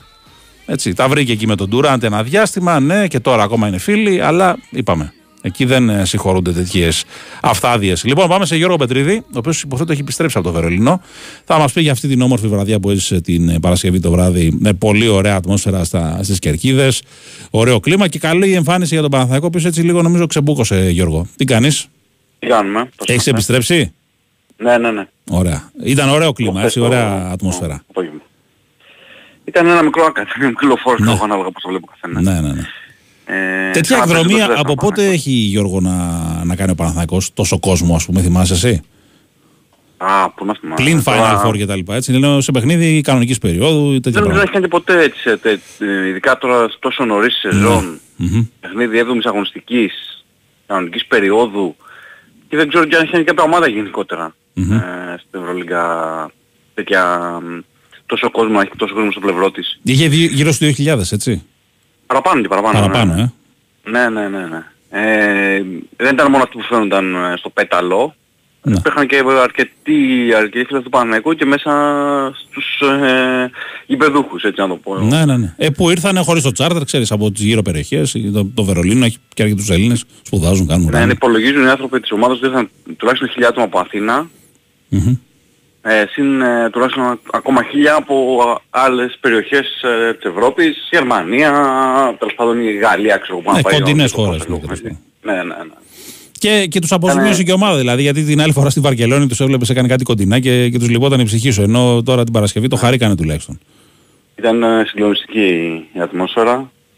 Υπάρχουν και σχετικά βιντεάκια, νομίζω ότι τα έχουμε δει και στο site του σταθμού, οπότε μπορώ να καταλάβω λίγο τι συνέβη την Παρασκευή το βράδυ. Ήταν ο κόσμος πραγματικά συγκλονιστικός. Και το λέω τώρα αυτό, εντάξει, θα πει κάποιος, μα το λέει συνέχεια, αλλά πραγματικά ήταν κάτι μοναδικό αυτό που ζήσαμε την Παρασκευή. Δεν το λέω δηλαδή. Κοίτα, λίγες ομάδες στην Ευρώπη μπορούν να κάνουν τέτοια πράγματα. Λίγες, ελάχιστες. Έτσι. Ο Παναθηναϊκός, ο Ολυμπιακός, η Μακάμπι, οι Ζαλγκίρις, δεν νομίζω ότι υπάρχουν άλλες. Στον μπάσκετ, έτσι. Η Παρτίζαν, ίσως, ναι. Στον μπάσκετ αυτές. Δεν νομίζω να υπάρχει άλλη. Πια Ρεάλ και Μπαρτσελόνα δεν το συζητάμε καν. Ποδόσφαιρο μόνο, ναι. Μπάσκετ όχι. Σε Final Four πάνε και πηγαίνουν 500 άτομα. Ναι. Λοιπόν, τώρα στο αγωνιστικό ήταν όντως μια καλή εμφάνιση για τον Παναθηναϊκό. Τον βόλεψε και ο αφελής τρόπος που παίζει η Άλμπα. Βέβαια θα μου πεις, τα τελευταία χρόνια εκεί με αυτόν τον τρόπο έχανε. Και πολύ.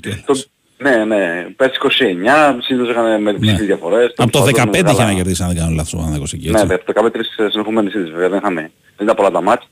Γενικότερα με την Άλμπα τα τελευταία χρόνια και στο Άκα δυσκολευόταν πάρα πολύ. Ναι. Είχε πριν από αυτό που έχουν ήδη 6-8 αγώνες. Ναι. Θυμάμαι εκείνο το θρυλικό του Παπαπέτρου, είχε βάλει 38 όπως και βάλει και είχε χάσει την παράταση. 45 λεπτά, ναι. Πώς είχε παίξει. Στη διπλή παράταση, κάτι τέτοιο. Ναι, ναι. Γενικότερα ο Παναθηναϊκός έδειξε τέλος πάντων να αποκτά ρυθμό, να αποκτά αυτές τις συνεργασίες που τόσο καιρό λέγαμε ότι περιμένουμε να τις δούμε μεταξύ κοντών ψηλών. Ήταν με πάρα πολύ ωραίες φάσεις και γενικότερα προσφέρει και θέαμα ο Παναθηναϊκός το συγκεκριμένο ματ. Δεν είναι τυχαίο ότι νομίζω στο top 10 της Ευρωλίγκας οι τρεις φάσεις του Παναθηναϊκού. Mm-hmm. Με τα καθόματα του Μπαλτσερός και του Λεσόρ και του Μίτογλου. Και αυτό είναι το ενθαρρυντικό για τη συνέχεια. Εντάξει, δεν πέτυχε την κατοστάρα που όπως έννοια θα πετύχει, γιατί έβαλε 60 πόντους στο πρώτο ημίχρονο. Με 4 διψήφιους σκόρερ, έτσι. Ναι. Έσπασε μια σειρά από ρεκόρ τέλος πάντων. Αλλά εγώ λέω ότι ακόμα και στα διαστήματα που έδειχναν να βραχικυκλώνει φαινόταν η ποιότητα κάποιων παικτών που έβγαιναν μπροστά και τον κουβαλούσαν. Δηλαδή σε εκείνο το σημείο που έπαιξε ζώνη η Άλμπα και τον δυσκόλεψε λιγάκι, η αλήθεια είναι αυτή. Ρίχνει να κολλάει και νομίζω ότι η Άλμπα στους 6 θυμάμαι καλά σε εκείνο το κομμάτι. Ναι. Βγήκαν μπροστά παίκτες όπως ο Μίτογλου, ο Λούκας, έβαλαν ένα-δύο καλαθάκια και το τελείωσαν το παιχνίδι, ο Γκραντ. Ο Μίτογλου και το άμεση τον ανέφερα, νομίζω ότι πραγματικά είναι συλλημιασμένος, είναι σε απίθανη κατάσταση. Ναι, είναι το πνευματικό κομμάτι του Μίτογλου, νομίζω είναι η μεγαλύτερη αίσθηση που προκαλεί, γιατί καλός παίκτης ήταν πάντα, αλλά νομίζω ότι τώρα παίζει με τρομερή αυτοπεποίθηση που δεν την είχε ποτέ. Ναι. Παρότι ήταν πολύ καλός παίκτης πάντα. Τώρα είναι ακόμα καλύτερος και έχει και την αυτοπεποίθηση που τον απογειώνει σε αυτό το κομμάτι. Έτσι. Σκεφτόμουν λίγο για τους υπόλοιπους και τα υπόλοιπα τεσσάρια. Δηλαδή δεν μπορώ να βρω και πολλά καλύτερα τεσσάρια στην Ευρώπη από εκείνον, αυτή τη στιγμή που μιλάμε. Έτσι. Και πέρα από όλα τα άλλα έχει βάλει πολλά στοιχεία στο παιχνίδι, έχει βελτιωθεί πάρα πολύ. Δηλαδή θα βάλει την μπάλα κάτω, θα κινηθεί στην αδύναμη πλευρά, θα βάλει τα σουτ. Είναι πολύ έξω από την περιφέρεια. Γενικότερα πάντως είναι πραγματικά σε τρομερή κατάσταση. Ο Σλούκας έδειξε και πάλι ότι έχει αυτή την ηγετική φύση, αυτή την παρουσία και την οριμότητα πλέον στο παιχνίδι που μπορεί να βοηθήσει την ομάδα να ξεκολλήσει. Είχε και το μεγαλύτερο συμπλήν, έτσι, από όλους.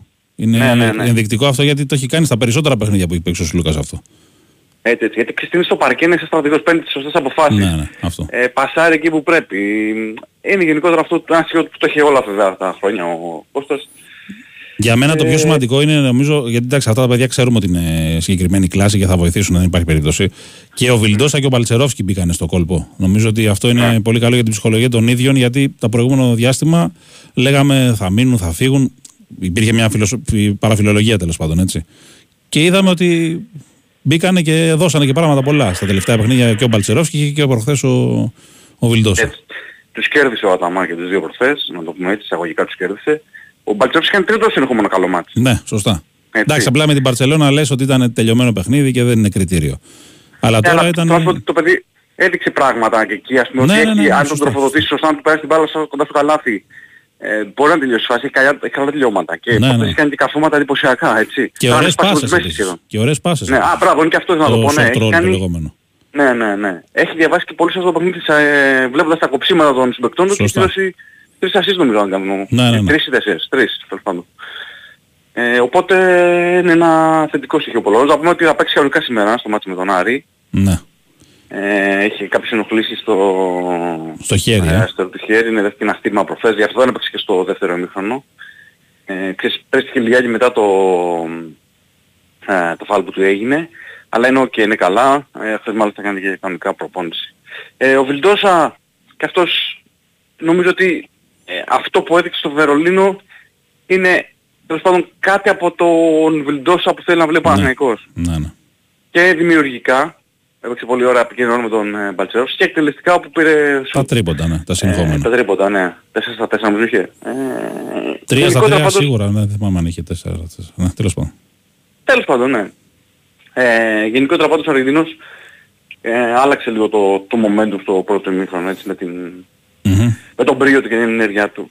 Ο Γκάι που έμεινε, έφαγε πάγκο και σήμερα είναι εκτός εξάδας, σημαίνει κάτι εξάδας, αυτό? Ξέρω να το πούμε και αυτό. Ναι, ναι. Ναι. Όχι, δεν σημαίνει κάτι, πρέπει να πάει πιο πίσω στο ρωτήσου τώρα με τον Άν. Ναι. Νομίζω το λογικό είναι. Λογική, πώς το πω τώρα, εξέλιξη των πραγμάτων είναι αυτή. Mm-hmm. Κάποιος θα έπρεπε να μειωθεί ο χρόνος κάποιου. Την πληρώνει ο Νάν, την πληρώνει εισαγωγικά ο άνθρωπος, έτσι, γιατί εντάξει. Ο Γκάι, όχι ο Νάν. Ο Γκάι, ναι, ο Νάν, ναι, σωστά. Τώρα με τον Νάν θέλω να πω, ναι. Όταν έχεις με τετράδα γκάρ τώρα, ας πούμε, Σλούκα, Βιλντόσα, Νάν και Γκραντ, και έχει απούσει καλά παιδιά. Εντάξει, λογικό είναι νομίζω ο Γκάι να περιορίζει τον χρόνο του. Για πες μου για Νάν, λίγο. Ο Νάν, και αυτό πραγματικά το παιδί έδειξε ότι έχει την αυτοπεποίθηση, έχει ξέρεις, την ποιότητα για να κάνει πράγματα, για να δώσει πράγματα. Ήταν λίγο βιαστικός νομίζω και λίγο ψαρωμένος, ειδικά όταν έπαιξε τη ζώνη άλπα και φάνηκε λίγο φίλου τι γίνεται τώρα. Μπλοκαρίστηκε λίγο και δεν ξέρεις να κάνεις. Ναι.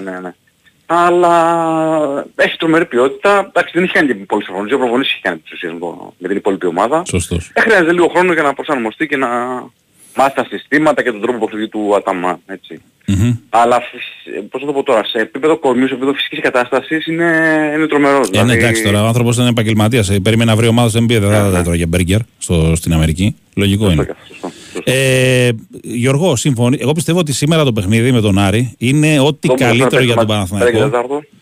Ό,τι καλύτερο για τον Παναθηναϊκό, γιατί αν έκανε τη μετάβαση από την Άλμπα, που είναι λίγο αεράμινα κακά τα ψέματα, και πήγαινε να παίξει σε ρήμες Αλγύρης, Βίρτους, Βαλένθια, που βαράνε στο ψαχνό και είναι καλές τακτικά, θα τον δυσκόλευε. Ενώ τώρα ο Άρης, η οποία είναι πάρα πολύ σκληρή και πολύ καλή τακτικά ομάδα, νομίζω θα του. Είναι το άλλο άκρο την Έλμπα ο Άρης. Ναι, θα του διευκολύνει στη μετάβαση πάρα πολύ τον Παναθηναϊκό. Και είναι και ζώρικο παιχνίδι, εντάξει. Με παγίδες. Ναι, σίγουρα ζώρικο παιχνίδι και σου θυμίζει ο Παναθηναϊκός ότι τα τελευταία χρόνια χάσει. Δύο σερίτες. Ναι. Στην Πρεμιέρα και όλα στην πρώτη, δεύτερη αγωνιστική. Ναι. Σε Πρεμιέρα του Πρωταθλήματος. Ναι, κάπως έτσι είναι. Θα πρέπει ο Παναθηναϊκός να είναι πραγματικά τιμωρία αυτό το μάτς. Να ξέρει τι θα συναντήσει και τι θα αντιμετωπίσει μπροστά του.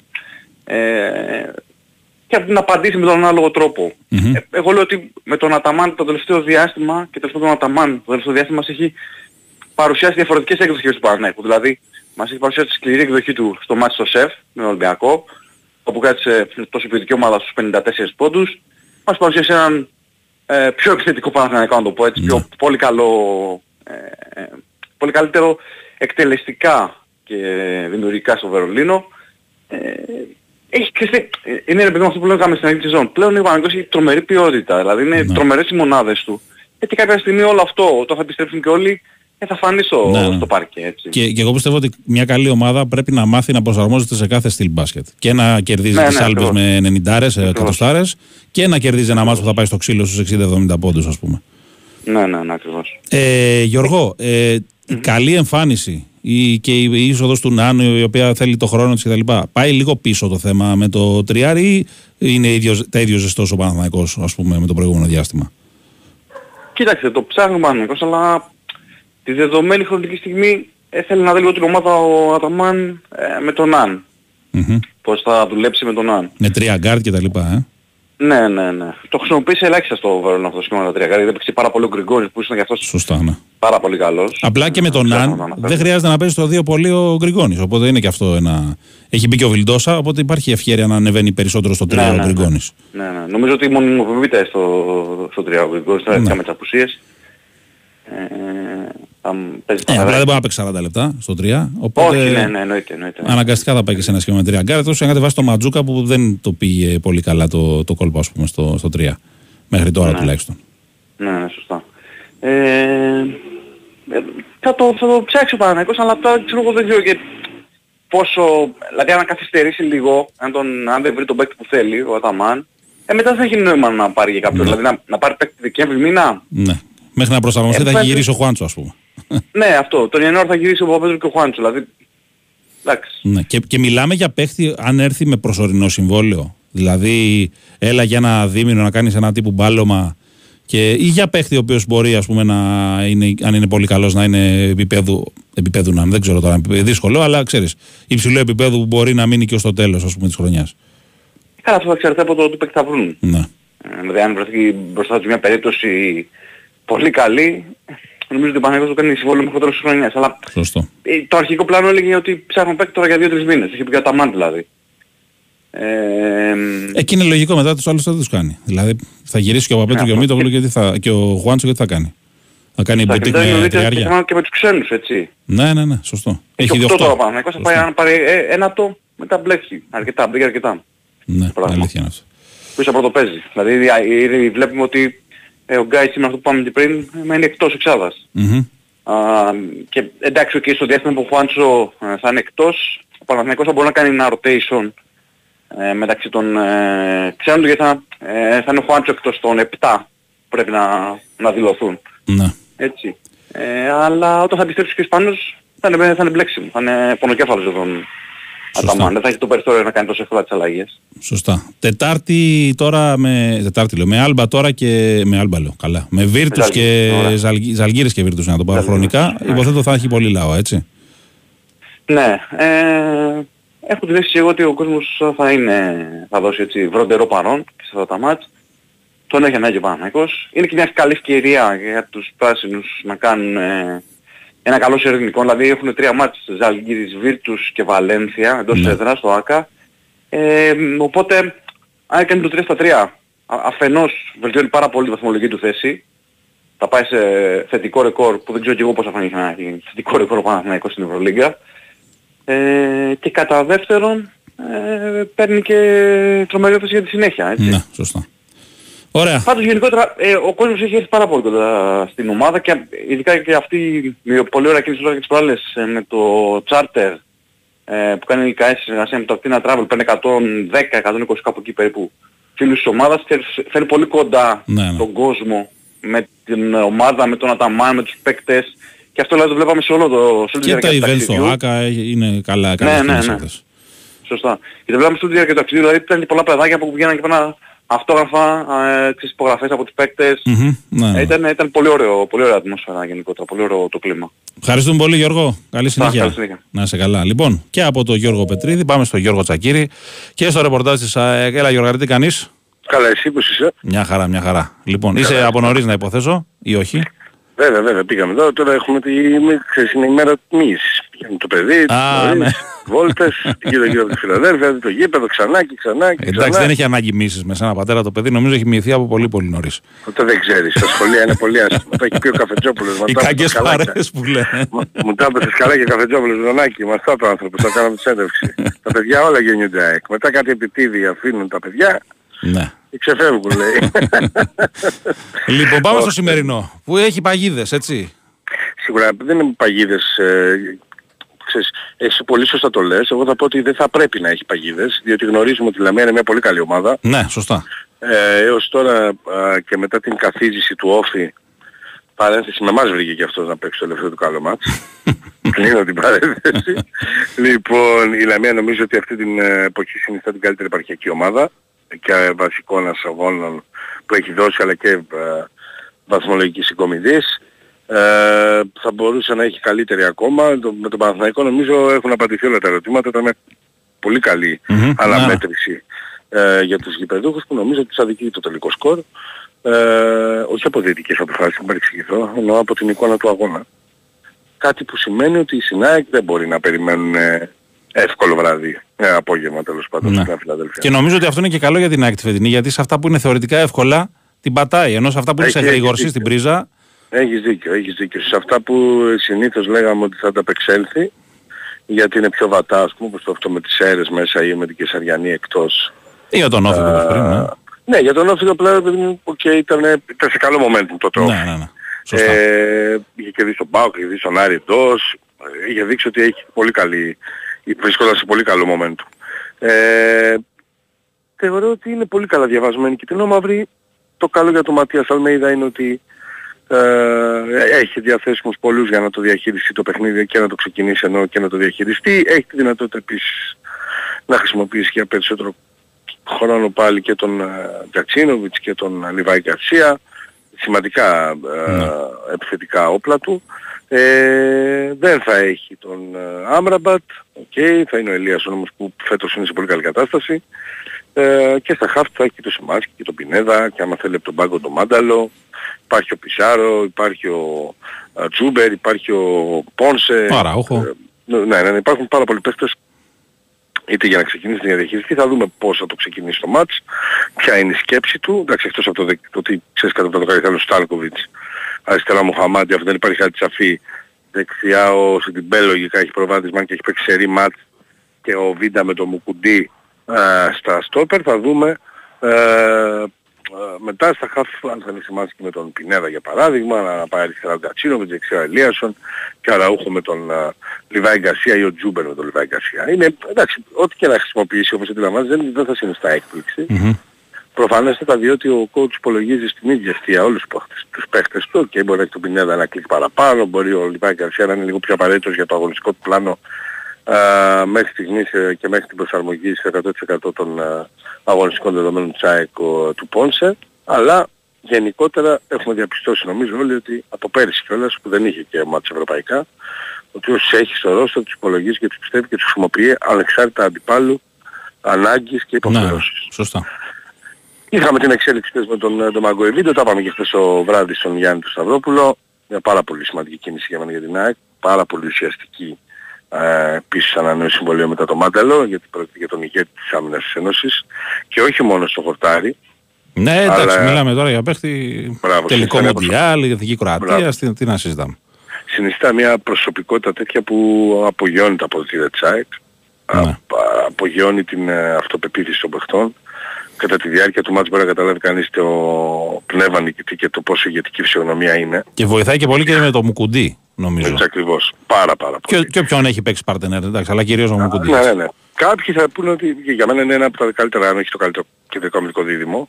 Γιατί ξέρεις, ξεχνάμε ότι την ομάδα των αναλογιών η άμυνα της ΑΕΚ που μπορεί να δέχεται και κάθε μάτς γκολ που λέει ο λόγος, είναι πιο δύσκολη να παίξεις. Ναι, γιατί παίζει ψηλά, αφήνεται εκτεθειμένη στο σαφικό. Μπράβο. Πιέζει πάρα πολύ ψηλά, ο βασικός της κεντρικός άξονας σκέψης και απόδοσης στο χορτάρι είναι να επιτεθούμε, όχι να αμυνθούμε. Δεν είναι μια ομάδα που λέμε σφιχτής, συμπαγής και περιμένει εξαιρετικότερα με την ποιότητα των μεσοεπιθετικών της να κερδίσει. Όχι, δεν το έχει κάνει ποτέ, ούτε στη Μασσαλία, ούτε με Μπράιτον, πουθενά. Ακριβώς, είναι ακριβώς αντίθετο. Και το να δέχεται ένα γκολ και ελάχιστες φάσεις είναι επίτευγμα της αμυνάς της και της ανασταλτικής λειτουργίας. Και νομίζω φέτος ο Βίντα είναι και καλύτερος από πέρσι. Μέχρι στιγμής ναι. Νομίζω πως ναι. Μέχρι στιγμής ναι, έχει προσαρμοστεί ακόμα καλύτερα. Εντάξει, έχει καλή προετοιμασία. Σωστά, ναι. Είναι πάρα πολύ σημαντικό κεφάλαιο αυτό. Και έχει βάλει και κρίσιμα γκολ. Δηλαδή με δυνάμω μόνο και μόνο να βάλεις είναι εκατομμύριο. Και με τον Άγιαξ. Έχουμε τις ελπίδες πρόκρισης. Πολύ σημαντικές είτε για την τρίτη θέση είτε για μία από τις δύο. Και με Ιωνικό. Ναι, έχει βάλει γενικά κόλμα. Σημαντικά γκολ αυτό είναι, γιατί άλλο να σκοράζει στο 3-0 ας πούμε και άλλο να... Σωστά.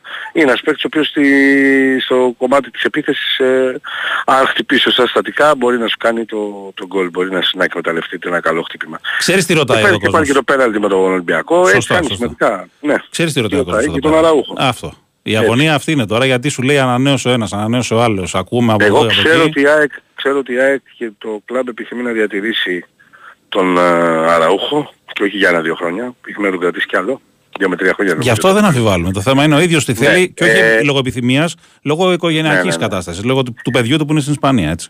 Κοίταξε, αυτό τώρα είναι μόνο αυτός που μπορεί να το απαντήσει. Αυτό είναι το καταλαβαίνεις. Η αλήθεια είναι ότι και οικονομικά νομίζω, όπως γνωρίζω εγώ από την Ένωση, θα ικανοποιηθεί. Δεν θα αργήσει πολύ το έργο. Δηλαδή δεν νομίζω να πάει μετά τα Χριστούγεννα να ζω, καταλάβεις, ή μετά τη Νέα Χρονιά πολύ. Από εκεί πέρα θα εξαρτηθεί μόνο από τον Σέρχιο Αραούχο. Η πρόταση που σκέφτεται, μπορεί και να γίνει, αλλά θα το μάθουμε αυτό στο μέσο επόμενο διάστημα, να του κάνει άκρη είναι απόλυτα ικανοποιητική και σε επίπεδο χρονικής διάρκειας και σε οικονομικές απολαύσεις. Είναι καλύτερα από αυτή που έχει τώρα, φαντάσου. Ενώ ότι αυτή τη στιγμή ο Αραούχο παίρνει 750 €. Ναι, εντάξει, ότι θα είναι προς τα πάνω. Ναι, λογικό είναι. Όχι μόνο, γιατί κάποιος μπορεί να σου πει μπαίνει στο 31, πάει 32, ξέρεις. Μπορεί να πάμε σε μια λογική μακροχρόνιας, 3-4 χρόνια, ναι, που θα, με τα ίδια χρήματα όμως, κατάλαβες. Που είναι πολύ σημαντικό και αυτό πόσο, έτσι. 2,5 εκατομμύρια ευρώ είναι επί της ουσίας. Αλλά δεν θα είναι τόσο, είναι παραπάνω η πρόταση που θα του κάνει η ΑΕΚ, μάλλον, αν δεν του την έχει κάνει. Αναγνωρίζοντας και την ηγετική του φυσιογνωμία και το γεγονός του αρχηγός της και το γεγονός του δεσίματος που υπάρχει. Ναι, αν ρωτήσεις τα παιδάκια, τους μικρούς φίλους του ΣΑΕΚ, ποιος είναι αγαπημένος τους παίκτης, 9 στα 10 σου πούν Αραούχο. Ναι, έτσι ακριβώς.